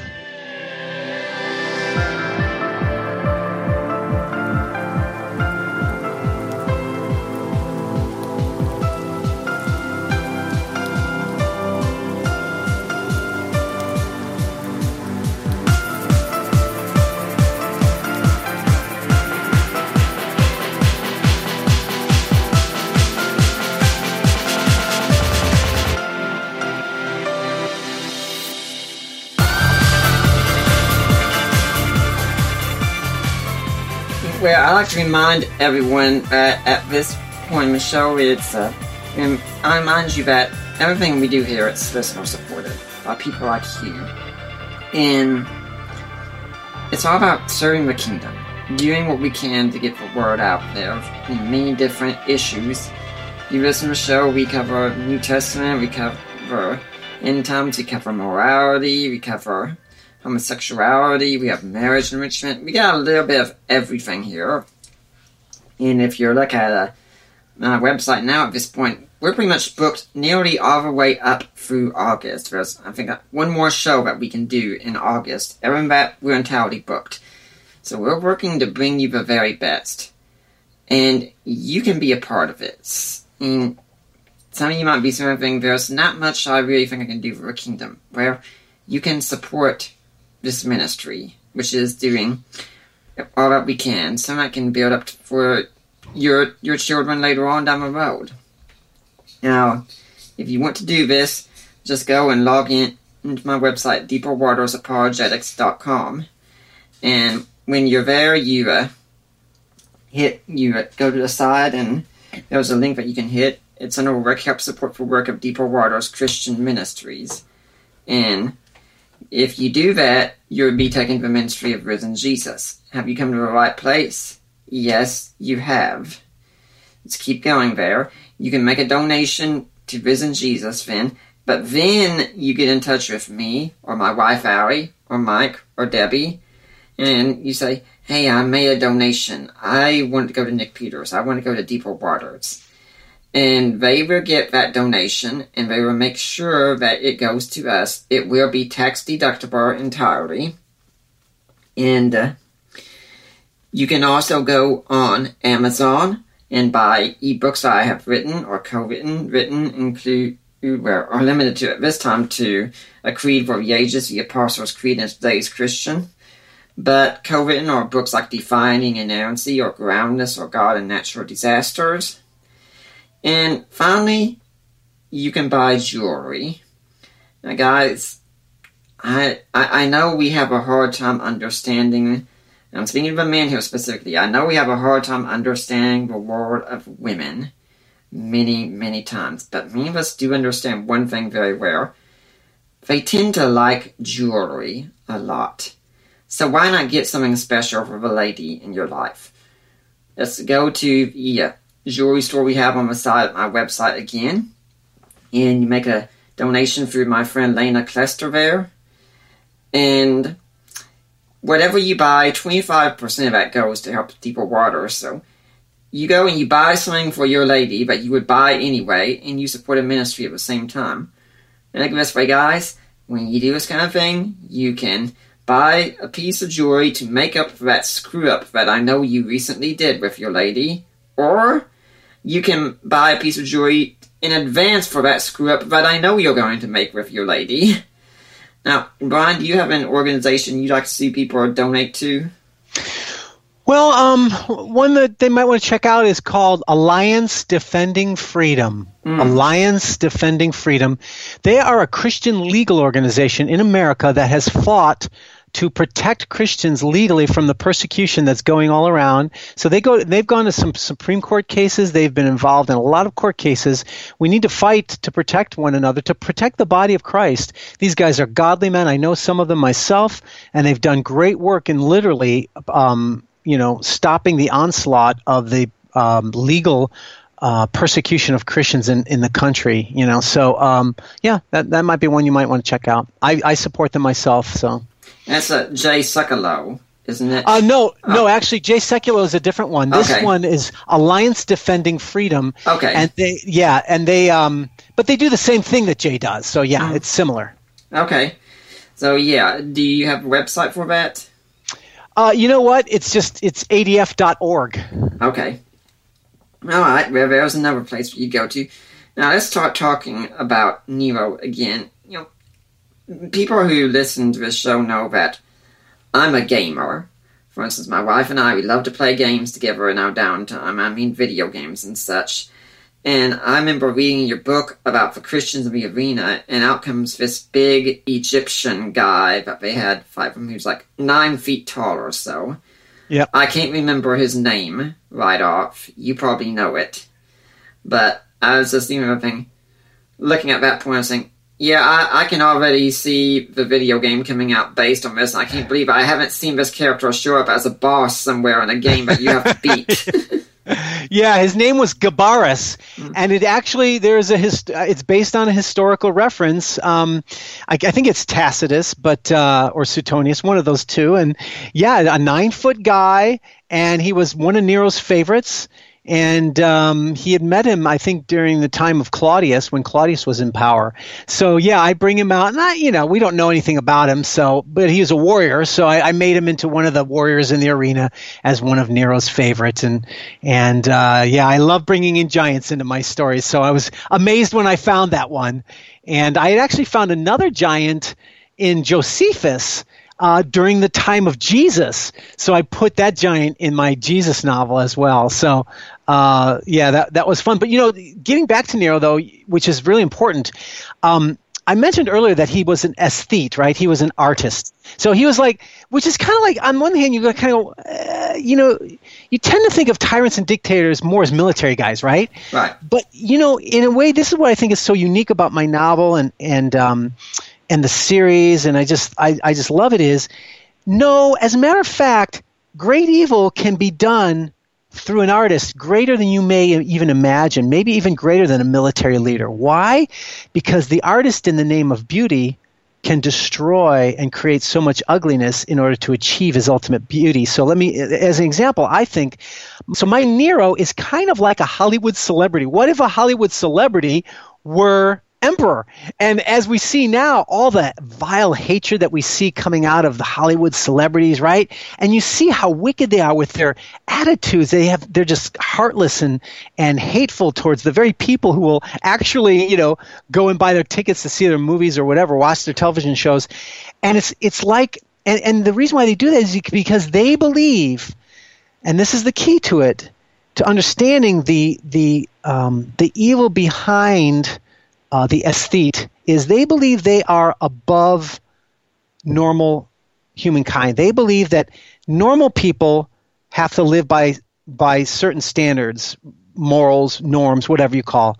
But because they are godlike, in their creativity. They are in touch with the true ideal forms, as uh, Plato might call it. Right? They're in true. They are in touch with the true truth that the normal common people don't understand. So because of that, they can live by different standards. They don't have to follow these standards that the peons live by. Right? And isn't that how Hollywood celebrities live? Right. They actually start to think they're like gods. And so my point is is um, that I I think my Nero is a is a unique villain in in storytelling in that it shows something we haven't thought of before. This notion that no, actually, the creative type, the artist, um, the Hollywood celebrity, they could be among the greatest evildoers that that that can that can be on this planet if you give them the actual unfettered power to be a tyrant and a dictator and that's what my Nero ends up being. So I'm kind of proud of that one. I, I kind of like that because I and I'm an artist, so I'm when I go into the psyche of Nero, you know, and what he's thinking. I don't have to go very far to dig than my own, you know, my own struggles, you know, because you know this is something that you know maybe other people may may know, but I don't know if they do or not. But as a writer, you know, sometimes you know how do you understand the psyche of a villain or something like that and my argument would be well you know the bible says that we all have the same sin nature so in a sense we've got the same potential in all of us that that Nero or even Hitler had. Yeah. It's just a question of what do we feed? Do we feed the hatred? Do we feed the violence? You know, do we feed this stuff, um, or do we feed the good side? You know, the old self and the new self and all that. But but the whole idea here is just the human sinful nature is in all of us. So all I have to do is look in myself and look at the the attitudes and things I've struggled with, and just sort of you know extrapolate it or exaggerate it or you know uh, beef it up, and then that gives me the villain. And that and so in a, in a very real sense, I know how artists think. I guess is what I'm getting to, and I know how we can justify things by our appeal to beauty. You know, like I said earlier. Oh, imagine the grandeur, the glory of Rome could be so much greater if I could just destroy it all and rebuild it. Kind of reminds me of that phrase I heard eight years ago we're going to fundamentally transform America in seven days when I heard it the election of a different president. You know, it's this sort of like this view that in the name of creating this beautiful socialist utopia, well, of course, I have to destroy what's there right now, but everyone will, will certainly realize it and appreciate the, the beauty of it all. You know that kind of a that kind of a mentality. And I think that we live in a time in a time of such absurdity.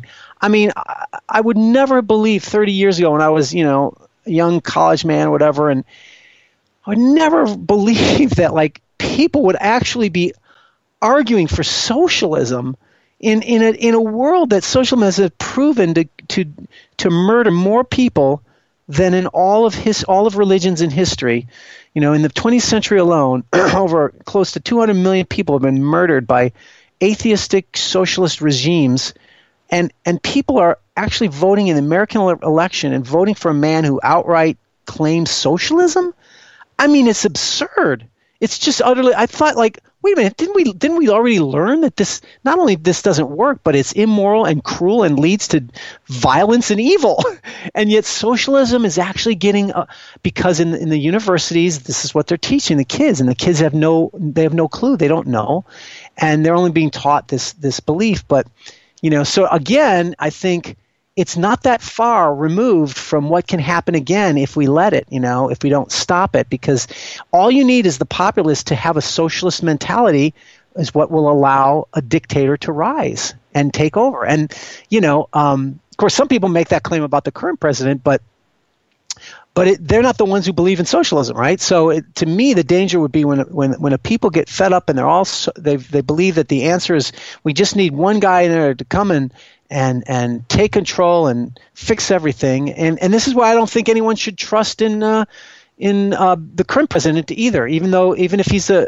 even if he's more on the conservative side or the liberal side, either side, anytime a demagogue can rise up and say, "Well, I, you know, I can fix everything," just let me get just give me the power but here that's wrong. And we've always known that in america. That's been obvious. But i don't think it's it's it's obvious anymore because the mentality has become more socialistic. And well you know we need the heavy authority above us to force you know we need the laws and the judges to force everybody else to follow according to what we think is right.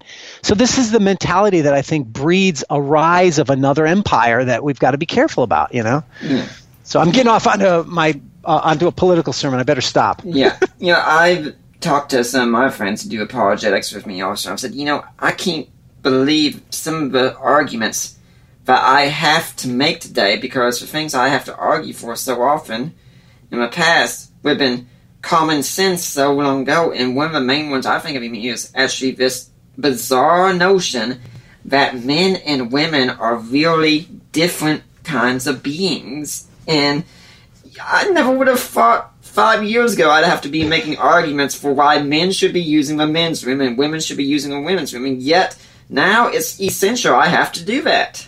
I know, I agree. It's just, it's just, it's sort of like you, you almost don't know. Wait, where do I begin? Because I, I, I thought it's obvious, isn't it? Self-evident? Yeah, yeah, absolutely. It's, but again, but I think that this, this sort of, this shows the difficulty of the I call it the insanity of evil, where you know when evil takes hold of a culture, the, it will it gets to the point where it's completely irrational and you almost can't fight it with reason because it's like reason doesn't matter. So, so you know, you're making your arguments, but they don't care about reason. Like science, they don't care about science. I thought we were a scientific culture. Wait a minute, I thought the big wrong was to be anti-scientific, right? All those creationists, they're anti-scientific.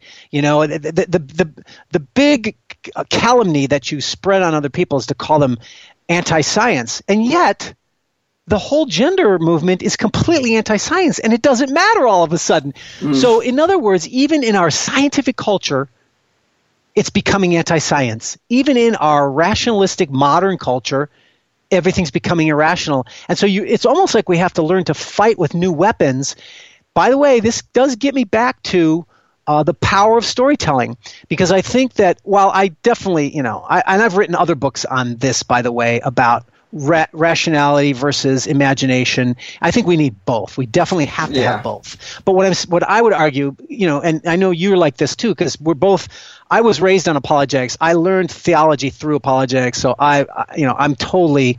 I, I've followed it for years, but I've come to realize that there's a real danger in relying too heavily on just rationality and reason because mm-hmm. we're human beings and we need we have an imaginative side. And look at what Hollywood is doing. Hollywood culture. Here's the key: is politics is downstream from culture, and so yes, you can do a lot of changes through politics, but culture is more important because it's the culture that changes people's minds that allows you to make the laws. And so, really, the people who are controlling the culture have the most influence, which is why we have to be telling better stories.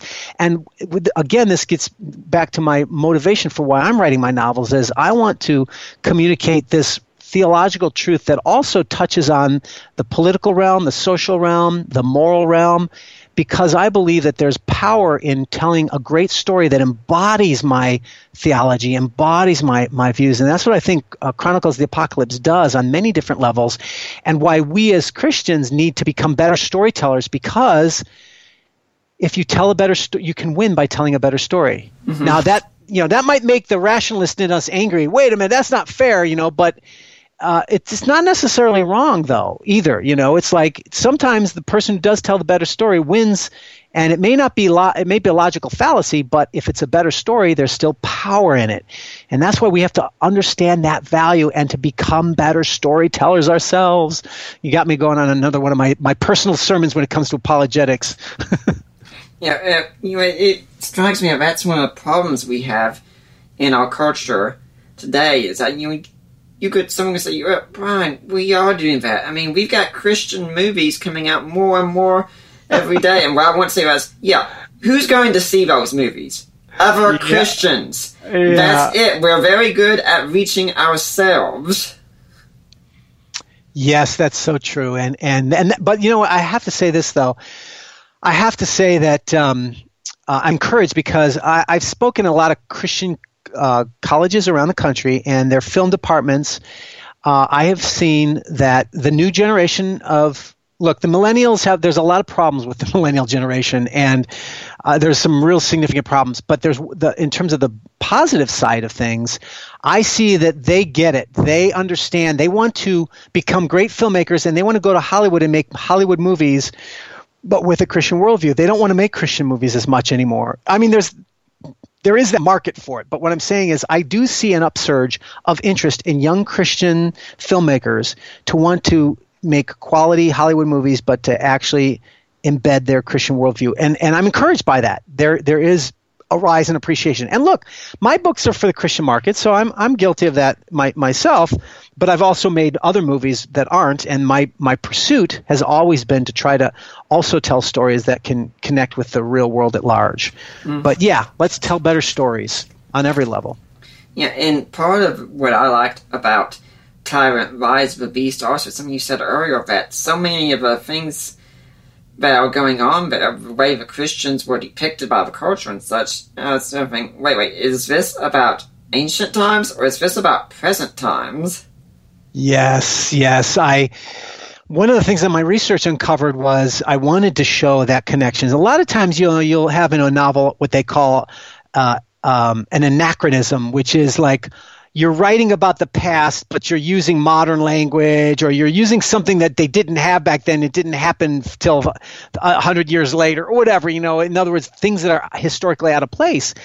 But um, and some people might read my book, and if they didn't know it, they might think that that, that I was you know putting anachronisms in there. Why? Because I deal with uh, homosexuality, I deal with abortion, I deal with issues that are really hot today. Well, they were going on back then, and the Christians were attacked because they didn't accept the homosexuality of the time period, so they were persecuted. Hmm, sounds familiar, doesn't it? The Christians of that time, or uh, the culture of that time, engaged in heavy abortion, and we're talking. You know, if you think about it, modern day abortion, you'd think we have these, you know, high techno- technological culture and all this but a lot of the instruments that they use on abortion are still pretty basically barbarically primal you know i mean they cut up the bodies of the infants you know they give them drugs to expel them they you know they they they pull a body a, a baby out halfway, leave the head inside, and then stab the brains with scissors.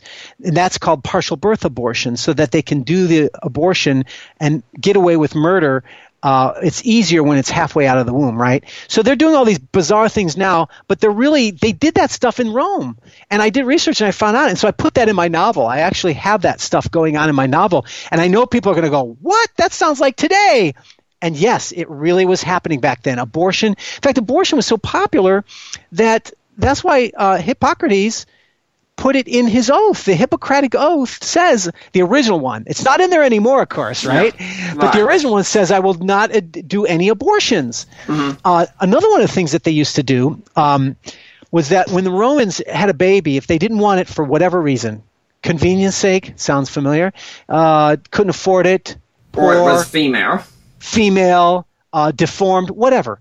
They would they would just take the baby and they would do what's called infant exposure.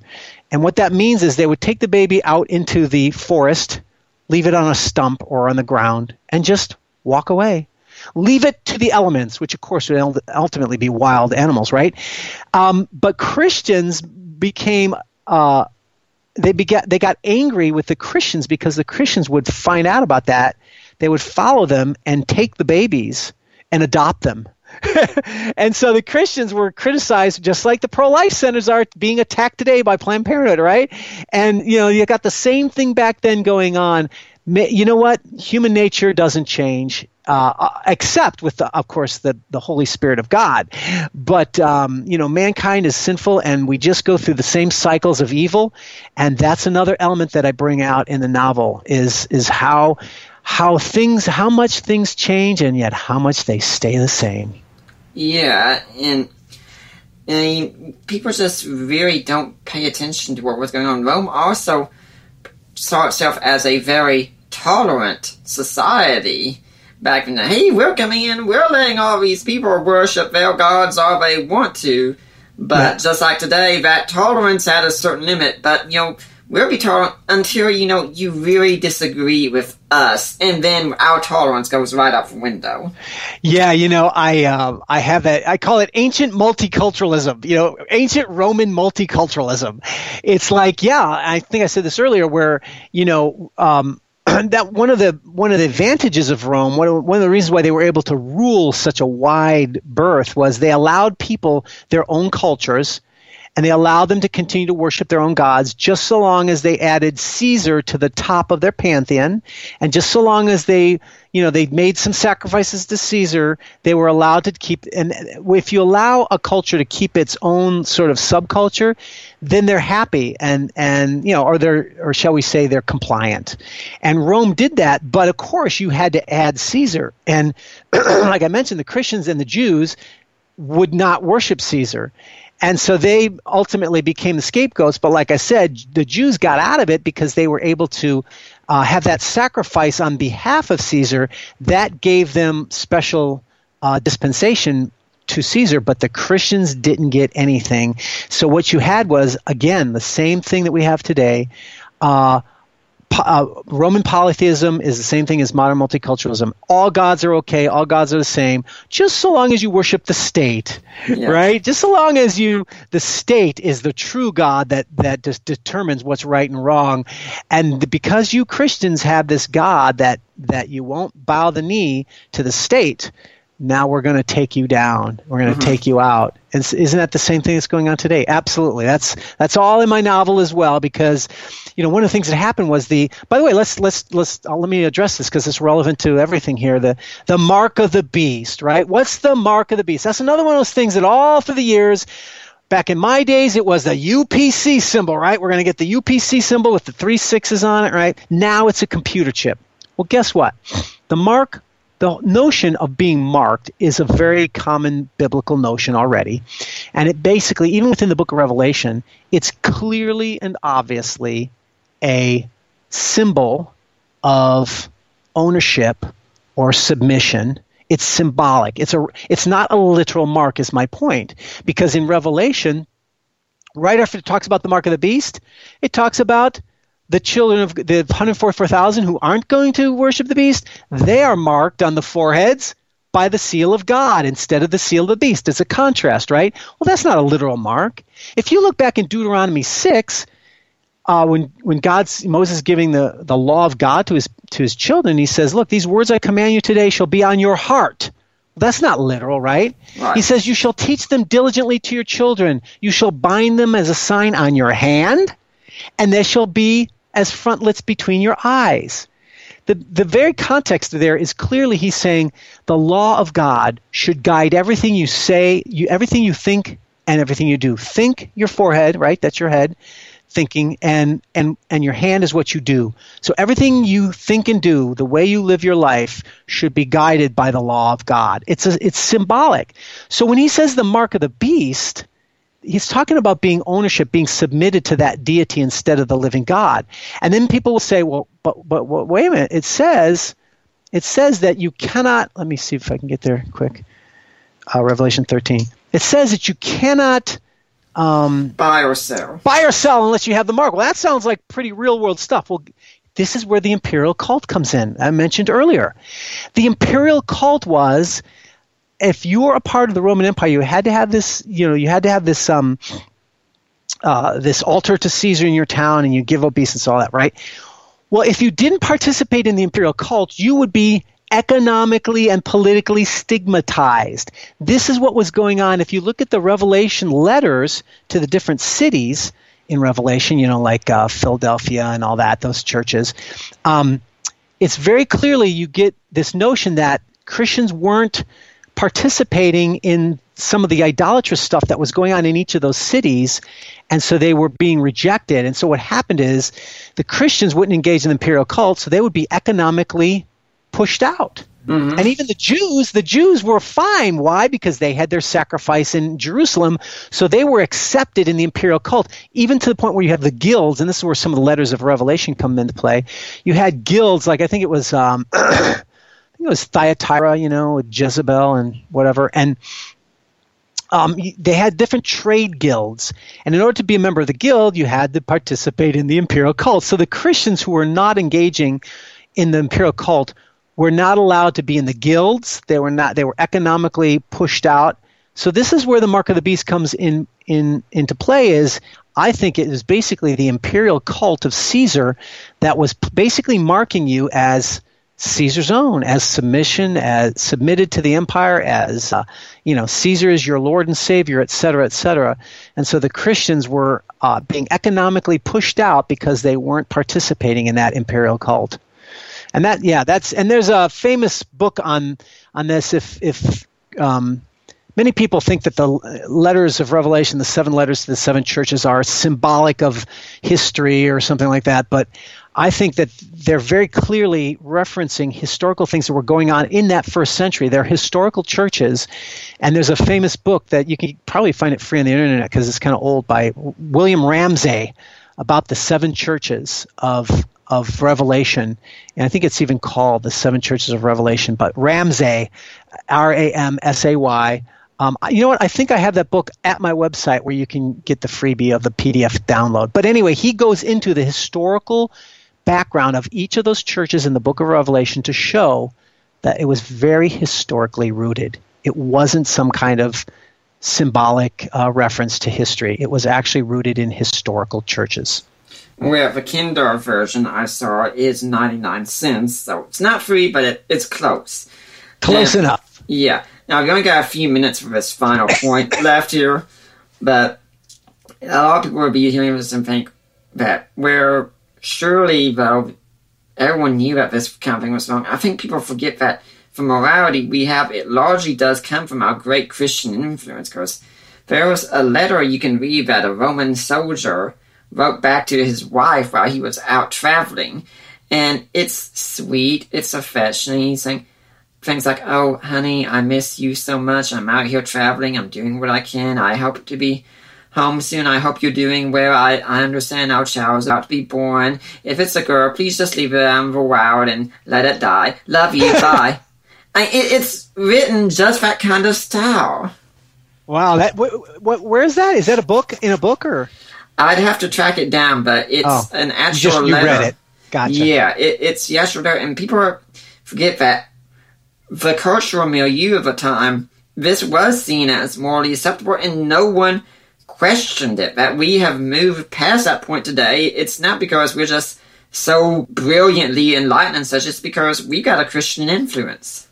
Yeah, absolutely. And which also, you know, one of the things is, you know, um, when we're talking about end times and stuff, and I, have had to deal with this because I've been other podcasts with people who are futurists, and you know, they're kind enough to entertain uh, our discussion. And you know, one of the things I say is that, look, you guys, just because I don't believe there's a future Antichrist and a future Great Tribulation in terms of the Bible, doesn't mean I don't think there are evil people who are trying to take over the world and that it's possible. And it doesn't mean that I don't believe that we should, uh, you know, we should worry about tyrants. I st- it's just I don't believe that there's some kind of biblical prophecy fulfillment. But if you look at history, it can still happen. So we can fight together to stop these things. Like, okay, I don't believe a chip in the hand is the mark of the beast. But I still don't like the idea of a chip in the hand because that's a means of controlling you. The government can then control you, can track you, can have all your, you know. I believe that that's the a road to tyranny. So I'll fight it along with the futurist, right? Not because I believe it's the Antichrist, but because I believe it's tyrannical no matter what. And so when Christians who are who feel like, I would admit, if I look around me, sometimes it really is easy to think that, you know, we're on the road to to Armageddon, you know, because I mean the things like we have talked about the crazy insanity of evil that that things that are becoming so bad and it, there's just no one stopping it. There's no one standing up to stop it, so to speak. I mean, obviously there are Christians fighting it, but but it just seems to be like this snowball that's rolling. And and you know what new crazy thing are gonna, are they going to stand up and command us to do, right? Mm-hmm. And um, it's easy to believe that that things are getting worse, but um, like you said, look in, in my novel, I try to make it come out that things were worse back in Rome. Things have been worse, and things get better, and they get worse again. So we have to deal with that cycle and try to make things better. But my point is, is yeah, you're right.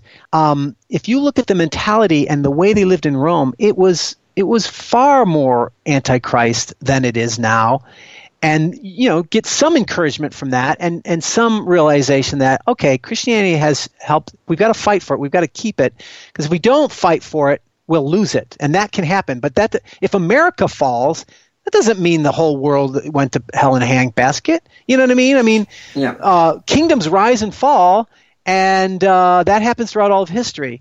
And we may just be in the downside of, of the fall of, of a certain civilization, but we can fight to protect what's right, and we can know that we can have some uh, draw some encouragement from the fact that it was worse under Rome. Look at what the Christians in Rome had to deal with, and they were a true minority, right? I mean, we're mm-hmm. talking, you know, who knows, uh, a hundred thousand or whatever in the whole of the Roman Empire. I mean, not even, right? And so, and those guys were being hunted down and persecuted and almost wiped out. They were almost wiped out. That was that was one of the reasons why the Book of Revelation was written by John was because they were fearing the fact that this uh, the new Christianity we thought was going to grow is being wiped out. And John's saying, don't worry, the, the martyrs will be vindicated. You martyrs will be vindicated.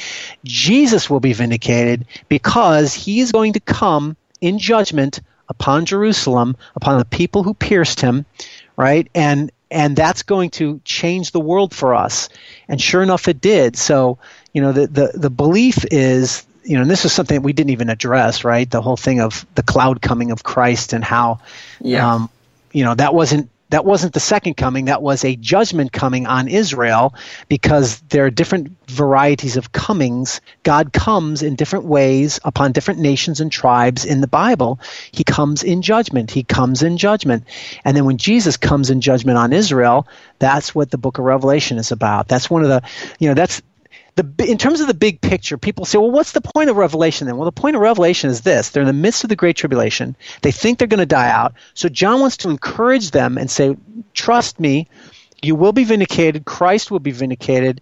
Why? Because the very Jews that persecuted Christ and, and murdered him and handed him over to the Romans and are now helping the Romans to persecute you right before the before the the great fire christians were left alone because the romans didn't even know who they were they're just some sect of judaism so so once that stuff was in in, go, in process john's saying don't worry the jews will be taken care of the, those who who, who said Jesus wasn't Messiah, they'll be sorry. They'll be judged. Jesus is coming to judge and destroy their city and destroy the, the temple. And secondly, the book of Revelation is trying to make this point that, you know, um, the old covenant will be completely obliterated when the old covenant elements, the physical historical elements of the old covenant are destroyed. What were the physical elements of the old covenant? The temple and the holy city, right? The temple was the heart and soul of Old Testament Judaism, and God said that was done away with in Christ, but yet it was still standing. So that's why they the, the whole New Testament almost you know most of the New Testament was written because they were the Jewish Christians were screwed up. A lot of them were saying, well, you, yeah, you Gentiles can be saved, but then they also got to become Jews. They got to follow the law. They have to get atonement. They have to go to temple. And Paul's and all these New Testament writers are saying, no, no. The book of Hebrews is saying, no, Christ is once for all. But you'll see because you know the, the the problem was because the temple was still standing that heart and soul of the old te- covenant was still up and that was causing the confusion in the church basically. So god is saying look the new covenant is here but the old covenant elements are still around so i'm going to come and destroy those and obliterate them in history once and for all to prove historically, to vindicate historically what has already occurred spiritually in Christ at the cross. So, see how this makes sense? Our God is not a God of abstract theology, He's a God of history. So, when He at the cross, yes, Christ truly inaugurated the new covenant in his blood. But that time period of 40 years before until the temple was destroyed was a time period where the old covenant was fading out and the new covenant was fading in. And when the temple was fully destroyed, that's when it was solidified that the old covenant has vanished away completely. The new covenant is here to stay. And God proved historically what he was trying to tell them theologically, if that makes sense. This is why one of my one of my, my favorite verses about this whole thing is in the book of Hebrews, chapter 8, verse 13. Paul, uh, the writer of Hebrews is, is talking about how the new covenant's better than the old. Christ has a better ministry. The old covenant was full of faults. That's why we have the new covenant, right? And he quotes Jeremiah, Behold, the days of a new covenant are coming, right? Then at the very end, he says, And in speaking of a new covenant, he makes the first one obsolete. Okay, that makes sense. Old, new. But then he says, And what is becoming obsolete and growing old is ready to vanish away. Then he gives three statements it's like indicating that oh it's not obsolete yet. It's only becoming it's growing old. It's not fully you know there. And and it's ready to vanish away but it hasn't hasn't vanished away. Well what does he mean? What he's saying is they he was writing this before the temple was destroyed and he's basically saying when the temple is destroyed that's when it's going to be completely vanished and done away with but it's not there yet. So we're in this transition period before that old covenant is historically wiped out for us. And then the clarity of the new co- covenant gospel is there. And that's what the book of Revelation is all about. It's that it's that finalization of the end of the old eh, old covenant age and the consummation of the new covenant in the blood of Christ. Why? Because the heart and soul is this. Uh, the heart and soul of Revelation is two women, the harlot and the bride of Christ. Mm-hmm. And the harlot the, the harlot of Revelation is a, a metaphor or a symbol for apostate Judaism that rejected Messiah. Because you rejected Messiah, just like the old covenant prophets said, you are now a harlot to God. You have been unfaithful. You have worshiped false gods, right? You do not worship Messiah. You will be divorced and executed, and God's going to marry a new bride, the body of Christ, those who believe in Christ. And that's what we read about in you know, Revelation 21 and such, right? And so um, this is where I'm going to plug something that's not my own actually, but this year uh, the book's coming out by Ken Gentry, a Revelation commentary called "The Divorce of Israel," and in that book he makes that argument that Revelation is about God is divorcing the old covenant Israel that did not accept Messiah. He's divorcing them and executing them according to the dictates of the law of God. Right? You divorce an adulteress and you execute her, and then marrying the new bride, the bride of Christ. What is that? That's the end of the old covenant, the beginning of the new covenant the consummation of the new covenant, that is. In other words, uh, it is here to stay, and now the new bride of God is no longer this physical Israel, but it's the spiritual Israel. It's the believers in Jesus Christ who are now his bride. That's the beautiful big picture of Revelation that places it in that first first century, fulfills it in the first century, but then looks a little bit beyond that, you know, a little bit beyond to the future, and, and at the very end, there's a little bit of that. But it, its heart and soul is is describing the new covenant and the beauty of the and the power, the spiritual nature of the new covenant in all these symbolic terms, and how it um, replaces that old covenant or overthrows the old covenant, whatever you want, makes it obsolete. Well, we've uh, unfortunately come to the ending time of our talk today. Um, and do you have a, a blog, website, and email way people can get in touch if you want to find out more? Yeah, sure. You know, of course, all my books are in Kindle form, paperback, and audio on Amazon, so you can go right there if you want to buy any of them. But if you want to know more about it before you get into it or whatever, my website, godawa.com, G O D A W A, has everything. And I wanted to make a website that's very helpful and informative and has a lot of great free stuff for people. So you could just look under, uh, you know, Chronicle click the tab on my books, Chronicles of the Apocalypse. I've got free articles, free books on Revelation that you can get um, online right from from the website. I've got tons of artwork that you know I like to cast my novels, so I have pictures of the characters and stuff. And you can read a little bit more about the series if you want to before you buy it. But um, yeah, everything's there at Godawa.com, and uh, it'll be really you'll you'll find it a very helpful and worth your time. Do you have any final thoughts you'd like to leave with the Deeper Waters audience today?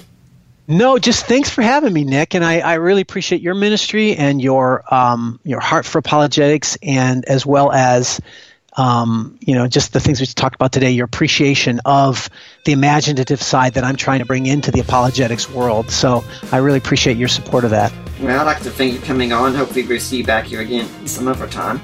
But you bet. Okay.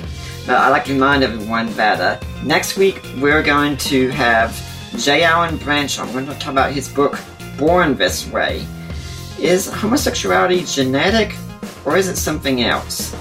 now, I'm Nick Peters and I'm signing off.